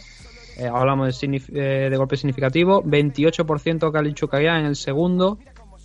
Y luego en el tercero un 60%, pero fueron tres golpes de 5. Pero Valentina estuvo por encima o cerca del 50% durante todo el combate. 46 en el primero, 52 en el segundo, siempre conectando más golpes, muchísima precisión, que es lo que hizo que ayer Valentina acabara ganando el combate, sobre todo, o sea, más allá de ese derribo y, y codazo desde, o puñetazo desde la posición de, del crucifijo. Pero ya digo, es que ahora mismo no tiene rival en 125 libras y vamos a recuperar el tema que hemos dicho antes, que era precisamente lo que estaba hablando hace un- unos momentos, ¿no? De Amanda Nunes. Valentina Sechenko ha dicho que un tercer combate contra Amanda Nunes tendría sentido. Mm, Discrepo. Porque son dos combates, dos derrotas. Verdad que el último quizá a lo mejor fue más disputado. Y a lo mejor un tercer combate podría ser incluso aún más disputado que la segunda ocasión. Hombre, claro, viendo el último combate de Amanda Nunes, mm, pues a lo mejor no es tan descabellado, ¿eh? No, pero que a ver, si el problema es que tampoco podemos estar dando oportunidades constantes Ya. a Valentina Sechenko porque no tenga nada en la división contra Amanda Nunes. Pero Eso es lo que no veo. Y Amanda, pero es, es que claro, nos ponemos en eso. Vale, no le vamos a dar oportunidad a Valentina, pero es que Amanda tampoco es que tenga nada en la división. ¿eh? No, lo- el, el problema es que esa es la verdad.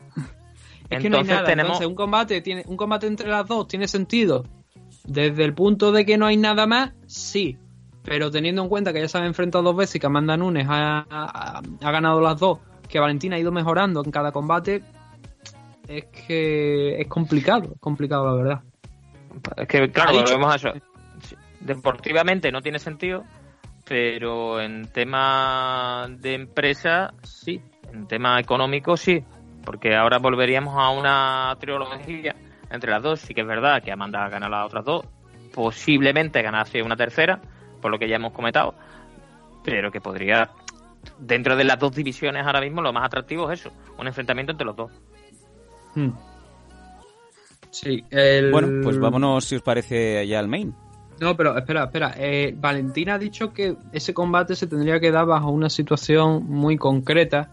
Obviamente está hablando del tema económico principalmente.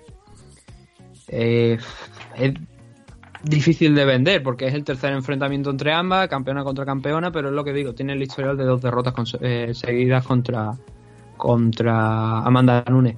En el caso del tan esperado Conor McGregor contra Nate Diaz 3, que podría llegar a celebrarse, ese es un combate que obviamente están 1-1. Tiene mucho más sentido que un tercer enfrentamiento entre Valentina y Amanda Nunes.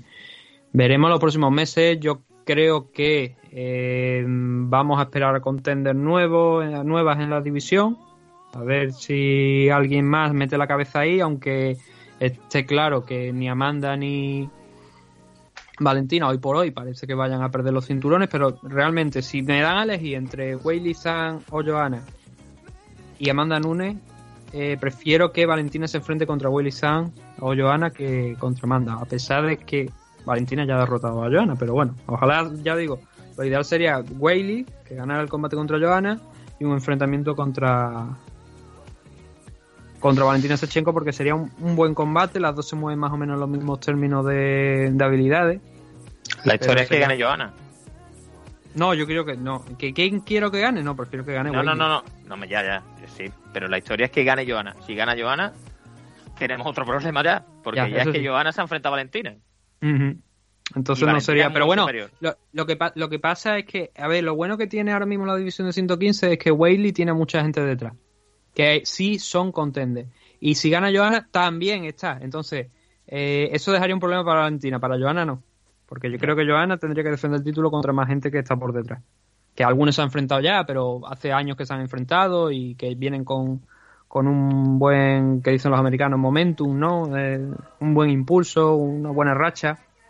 Y esos son los rivales que ahora mismo hay en 115 libras, más allá de este próximo Weili San contra Johanna, que vamos a ver si todo se celebra bien y no hay problema ninguno. Porque Weili ha pasado a Tailandia, de Tailandia a Abu Dhabi o a Emiratos Árabes y de Emiratos Árabes va a acabar en, en Estados Unidos, ¿no? Por todo el tema del coronavirus. Obviamente. Si seguimos, si seguimos así, si seguimos así acabará aquí en Caspe. Sí. En Ma- en Mallorca hay otro caso. Ah, tú dices Weili, no, yo digo en No, Mallorca. no, Welly. Ah. Ah, no, aquí en Caspe, en Caspe no puede venir el coronavirus. Se muere, solo. Se muere De- del, el del clima. coronavirus. No puede. Como dice Fran Montiel, aquí en Caspe solamente tenemos piedra y un perro. Un perro, que es el de Manu. y está sordito, mi niño. Oh, qué lástima. Es lo que tiene tener tantos eventos. Al final el promotor ya se queda, se queda, le- le- tiene que tiene que abandonar uno de los cinco sentidos. Es lo que le ha pasado. Venga, Estoy hablando del perro, no de Fran.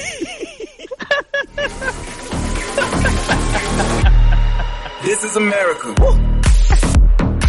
Vámonos, vámonos al main, vámonos a John Jones. John Jones, eh, Bones, eh, defendiendo cinturón, defendiendo su correa, en este caso ante Dominic Reyes, poniéndole el primer tachón en esa inmaculada carrera. 12 y 1 ahora, decisión unánime para nuestro luchador light heavyweight favorito o no. Nathan, ¿cómo viste el combate? Porque también ha sido una decisión según para quién justas, ¿no? La gente se reía de, de que hay árbitros que le han dado el segundo round a John Jones. Cuéntanos un poco qué ha pasado aquí. Lo que tú, lo que tú acabas de contar. A, a ver, aquí ya podemos explayarnos con el señor Joe Solís, que era el que estaba uno de los tres jueces de este enfrentamiento. Hay gente que dice que se puede justificar la victoria de John John. Mm, yo no lo creo así. La verdad, yo creo que los tres primeros asaltos son para Dominic Reyes. El tercero puedo entender que haya discusión, pero lo, ya digo que sobre todo el- los dos primeros asaltos, sobre todo el segundo, es el- son los mejores asaltos de, de Dominic Reyes. A partir de ahí sí que es verdad que Dominic empieza a cansarse un poco. Jones también en el tercer asalto intentó tirarse a, por algún derribo, que bueno, en este caso pues Reyes defendió bastante bien, pero ya empezábamos a ver a un John diferente, ¿no? Del- de los dos primeros asaltos. Yo creo que le cogió un poco a contrapié. Algo que hizo muy bien precisamente Dominic Reyes fue empezar desde el primer momento, desde el primer momento, es literalmente desde el primer momento. Primer segundo suena la campana, Dominic Reyes va a intentar golpear a, a John Jones. Eso es algo que muchos otros luchadores no han intentado hacer hasta ahora. Poner nervioso a Jones, agobiarlo. Y Dominic Reyes, a través de varias explosiones en estos primeros asaltos, no era un ritmo constante de Dominic. Pero sí que eran explosiones en el proceso de ir hacia atrás, porque siempre, siempre, siempre a lo largo de todo el combate, Dominic Reyes estuvo. eh, o sea, el que avanzaba, mejor dicho, era John Jones, no era Dominic Reyes. Dominic solamente avanzaba en esas explosiones, pero yo digo que eran lo suficiente como para hacer, mm, quizás no temblar a John Jones, pero de, cara a los jueces o por lo menos al aficionado, sí que veías que Dominic Reyes estaba ganando la, la pelea y que estaba poniendo en una situación complicada a Jones, que no se había visto hasta ahora. Y Jones lo estaba tomando con muchísima tranquilidad. Cuarto, quinto, tenemos que son para John Jones, eh, también por un margen mínimo. Pero ya sí que se le veía un Dominic Reyes que estaba bastante más cansado, un John que fue cogiendo más ese, que seguía manteniendo ese, ese nivel de energía, ese nivel de intensidad ah, en modo crucero, con una tranquilidad enorme, golpeando, impactando su, su bueno, sus buenas manos desde la distancia, intentando derribar también en alguna ocasión nuevamente a, a Dominic Reyes. Y cuarto y quinto, como te digo, creo que son para, para John Jones, sin ninguna duda. El tema está en el tercer asalto, ¿no? Donde hay dos jueces que se lo dan a favor de, de John Jones, eh, junto a uno de ellos Joe Solís, que le dio cuatro asaltos a John Jones, segundo, tercero, cuarto y quinto, cosa totalmente incomprensible, sobre todo el segundo asalto. Y la decisión ahora mismo es la que es, doble 48-47, un 49-46. El- ¿Habría cambiado que a lo mejor Joe Solís hubiese dado el segundo salto a Dominic Reyes? Pues ya vemos que no, habría sido un 48-47 también.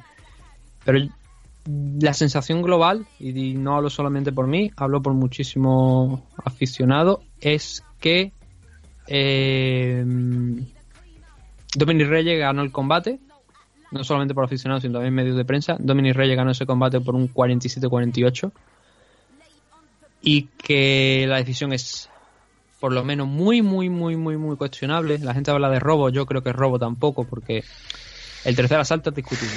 Es discutible y se puede entender tanto como que gana John como que gana Reyes. Para mí gana Dominic. Pero lo que no se puede hacer es lo que ha hecho Joe Solís. Es salir en Twitter y decir lo siguiente. Eh, explicarse primeramente por la puntuación del main event y dice que si miramos las estadísticas, Reyes no avanzó durante prácticamente nada del combate. Que John fue el luchador que más, el luchador más dominante eh, durante, a lo largo de todo el combate y que ganó el segundo, tercero, cuarto y quinto asalto. Que ha hecho su trabajo durante eh, años en la comisión de TESA y que sabe lo que está haciendo. Luego sigue, luego pone más, más mensajes de gente que la ha ido replicando y dice que solamente avanzó Dominic Reyes durante un 9% del combate, que no se puede ganar un combate o un asalto sin avanzar, que es una de las partes más básicas del sistema de puntuación en, en este deporte. A lo que sigue Joe Solis poniendo la Unified Rules, donde precisamente es ahí donde se le da en la cara con ella. Porque ese octagon control que entra dentro de lo del avance y del el control de, de las aulas es el tercer punto, precisamente de ese documento que ha puesto él, que como digo son las normas de, de la Unified Rules. El tipo se fue al tercer punto, considerando, por tanto, porque lo dicen así las normas, que eh, a nivel de striking y a nivel de, de agresividad eh, había, había totalmente igualdad. Recordemos que ese es el tercer criterio, que tienes que pasar por los dos anteriores. Pero claro, si tú te vas a la estadística, mmm, también valorando que el opina, o sea, el ser juez al final es una cosa, pues como te digo, un poquito opinión, más que también que tiene que ser lo más objetiva posible, pero que muchas veces pues se tira de opinión personal. Es que en el segundo, Dominic Reyes, aparte de que tiene un lance donde John no sabe qué hacer, no sabe cómo salir de, de esa situación en la que eh, Reyes le está persiguiendo por toda la jaula, conectando una y otra vez, y John se está frito por salir, pero no encuentra la posibilidad. Dominic Reyes conectó 33 golpes a favor frente a los, a los 22 de John Johnson en el segundo salto. ¿Dónde está la igualdad ahí? No está en ningún lado. Uh -huh. Con lo cual no puedes justificar que ese segundo asalto, los criterios anteriores de los que estamos hablando, te llevan a valorar que John Jones ha estado ejerciendo el control, ha estado ejerciendo el avance. Y en el tercero tenemos 19 golpes de John, 26 de Dominic Reyes. Y en el primero 17 de John, 23 de Dominic Reyes. ¿Dónde está la igualdad en el striking? Ahí es donde, donde no tiene razón este hombre y donde creo que las explicaciones no debería estar dándola en Twitter, debería estar dándola frente a una comisión y la comisión metiéndolo en la nevera, pasándolo por un cursillo de entrenamiento, de, sí, de entrenamiento de cómo jugar combate, que por cierto, este hombre no había arbitrado, no había jugado un combate, un combate de UFC de 2017, 2017. Nathan, déjame hablar un rato a Manu. Sí, bueno, sí, pero espérate, digo, yo no, que se nos ha dormido. Que diga porque... ¿Se ha, ido a, se ha ido a darle de comer al perro. Pero... Que, que es sordo. Rocco, Lo que te estaba diciendo eso, es que es en Ay, ese mi punto. Niño. Rocco. Rocco. Rocco o Eh, loco, loco. Ya me estás sacando, ya no sé, hermano, habla tú porque ya me estás Ahora no puedo hablar. ¿Qué No, pasa? no puedo hablar, no, es que no- ya no sé lo que, ya no sé lo- por dónde iba ni por dónde iba lo de esto, es que ya me has sacado, picha. No, no. venga, Nathan, no te enfades. Que sí, que sí. Es que lo que estás diciendo es que tiene toda la razón del mundo. Y que lo que no puede ser es que sí que es verdad que este tío no lleva. A ver por qué lleva sin estar eh, arbitrando un evento desde el año 2017. Te dice, ¿no, Nathan? ¿Nathan? Se ha alargado. ¿Ves? Lo hemos echado. Hemos echado a Nathan Hardy del Pero, programa. ¿Se ha enfadado? ¿Nathan? Bueno, dame, tu, dame tus apuntes sobre todo lo que se está comentando, aparte de todo lo que también Nathan ha estado poniendo eh, en liza, que tiene muchísima razón, claro que sí. No, no, si es que, es que todo lo que estaba diciendo Nathan lleva toda la razón del mundo. Si es que yo estoy con él, es que no puede ser de que, a ver cómo cojones le puedes dar el segundo asalto a, a John John. Cuando John John lo, que, lo único que ha hecho es corretear por las jaulas, corretear y huir de, de las acometidas de Dominic Reyes. El tercer asalto, más de lo mismo. El cuarto y el quinto, sí. Pero obvio, porque Dominic Reyes estuvo llevando el peso de la pelea durante todo el combate. Hasta ese momento. Eh, Son cosas que yo no entiendo. No entiendo. Entonces ahí lo que dice Nathan es verdad, es que, es que tiene toda la razón del mundo. Y que encima este señor se esté justificando, venga ya. Lo que pasa es que Nathan lo ha dicho de una manera muy, muy, muy, muy comedillo, muy tal. Yo se lo digo de otra manera. Este tío es subnormal. Este tío es un puto mongolo. Lo que tiene que hacer, ¿cómo se llama? John Solís, ¿no? Pues que se vaya a hacer tomate, tío. Es un inútil. Pero no tan secos y tan bonitos como los de Caspe. No, hombre, no, no más. no más. Bueno, no sé si queda alguna cosita que queráis comentar. Nathan, ¿quieres comentar algo más del combate? Y disculpa por haberte frenado. Eh, a ver. El- no, porque realmente lo que había comentado ¿no? al principio, lo de que Dominic Reyes había, había hecho lo que tenía que hacer, que era salir a presionar desde, desde el principio, que es algo que no habíamos estado viendo en el caso de algunos otros luchadores, Anthony Smith, sin em- por ejemplo, ¿no? Porque Thiago Santos sí que consiguió presionar un poco más a John Jones. Supongo que este combate, pues ahora vendrá Dominic Cruz con Gilbert Melendez a decir que ha sido un dominio absoluto de, de John Jones, como hicieron con, con el combate de Thiago Santos, ¿no? Recientemente. Pero Y- el combate, perdona, Nathan, pero el combate de Thiago Santos eh, no fue igual. Porque Domi, Dominic sí que ha ido desde un primer momento, como tú bien has dicho, a- al ataque y sin dejarle ningún tipo de opciones a, a John John. Thiago, dentro de, de tal, sí que es verdad que fue un poquito más, más disputada la pelea. hasta sí, donde yo recuerdo. También en parte porque Dominic Reyes... Sí, por la lesión que tuvo de, Eso, de- sí. de la rodilla. Sí. Pero aún así, ya te digo, de Thiago Santos con una pierna pudo hacer bastante. Eh, entonces la cuestión, de, por ejemplo, las palabras de Cruz y de Melende, obviamente no. Si pero vamos ver, como Dominic Cruz es un excelente peleador y uno, de, de hecho, sí, uno de los, es uno de los mejores Bantamweight y desde luego uno de los mejores luchadores que, o sea, uno de los luchadores que a mí personalmente más, más me gustan, pero es que aquel día donde en el Conor contra Javi, Javi le estaba, estaba masacrando a Conor, y tuvo los cojonazos de decir, no, Conor está dejando que se canse. Es que yo creo que hasta Joe Rogan lo miró para el lado, le miró para el lado y le dijo, picha, tú eres gilipollas.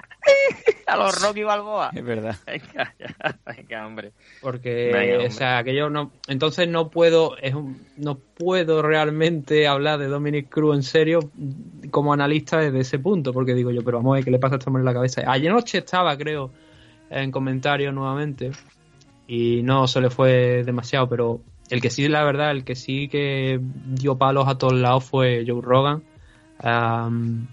Desde el combate de Ewell, este hombre ya cobró. Eh, Solís ya cobró con lo del 30-27. Luego, en el combate de Andrea Lee contra Lauren Murphy, dijo Rogan que había un juez que estaba mirando directamente al suelo. Que eso es peligroso, como bien han dicho por ahí, porque puede ser que realmente estuvieran mirando al monitor, no al suelo. Pero desde luego es que Solís se, se lució a lo largo de toda, toda la noche. Y es lo que he dicho, deberían mandarlo a la nevera. Mm, En este caso, en este tipo de decisiones, eh, convocar a los tres jueces que justificaran su. que revisaran, mejor dicho, el combate, que justificaran su su decisión delante de la, de la comisión y si obviamente cuando llegan allí no se ciñen a, lo- a unos detalles correctos, pues mandarlo a, como digo, a la nevera.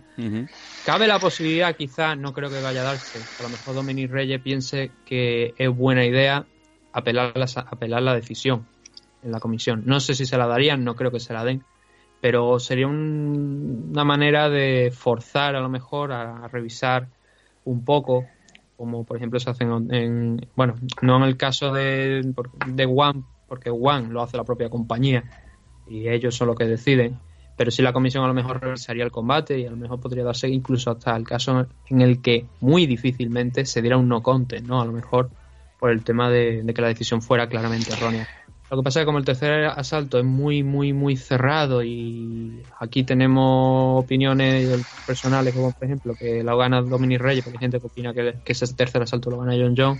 no creo que hubiera una, un cambio de decisión a un no contest o algo. El caso, lo que sí que debería haber es una revancha entre ambos. Eh, decía John John antes de los, de los pesajes, o mejor dicho, antes del día de ayer, que él vería bien un combate contra Stipe Miocic, que de hecho lo veía como un combate fácil para él. Y que antes tenía en mente enfrentarse a Corey Anderson. Porque Corey Anderson, obviamente, es un rival mucho más interesante que Stipe Miocic, todo el mundo lo sabe. ¿no? Claro que sí, hombre, por favor. Como no ha salido el nombre hasta ahora. contra Jan Blackoff y la semana que viene. O sea que, fíjate tú si es interesante. Madre mía.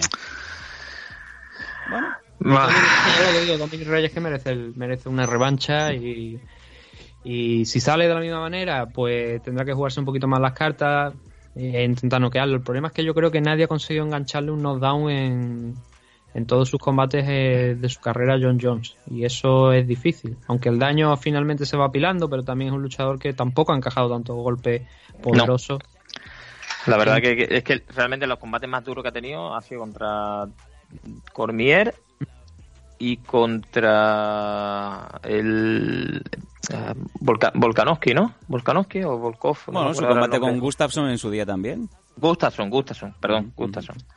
Entonces, después el resto de las peleas que ha tenido tampoco han sido unas, unas pe- unas luchas duras que le hayan tocado muchísimo el coco y que le hayan dejado un mongolo perdido. Entonces, No, Mongo- Que- Mongolo estaba de antes.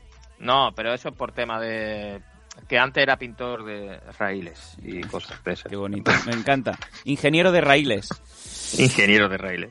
Bueno, para Renfe. Si os parece, Entonces- chicos, eh, yo creo que se ha dicho lo que se tenía que decir. Yo creo que sería buen momento quizá poner aquí el, el punto final el- al programa al programa de hoy. Eh, abrimos, eh, ya, ya os sabéis, eh, sobre todo en Evox, ¿no? Abrimos vuestro el cajón, ab- abrimos el cajón, dejamos ahí toda la semana para que nos expreséis todo lo que queráis. ¿Qué os pareció este combate?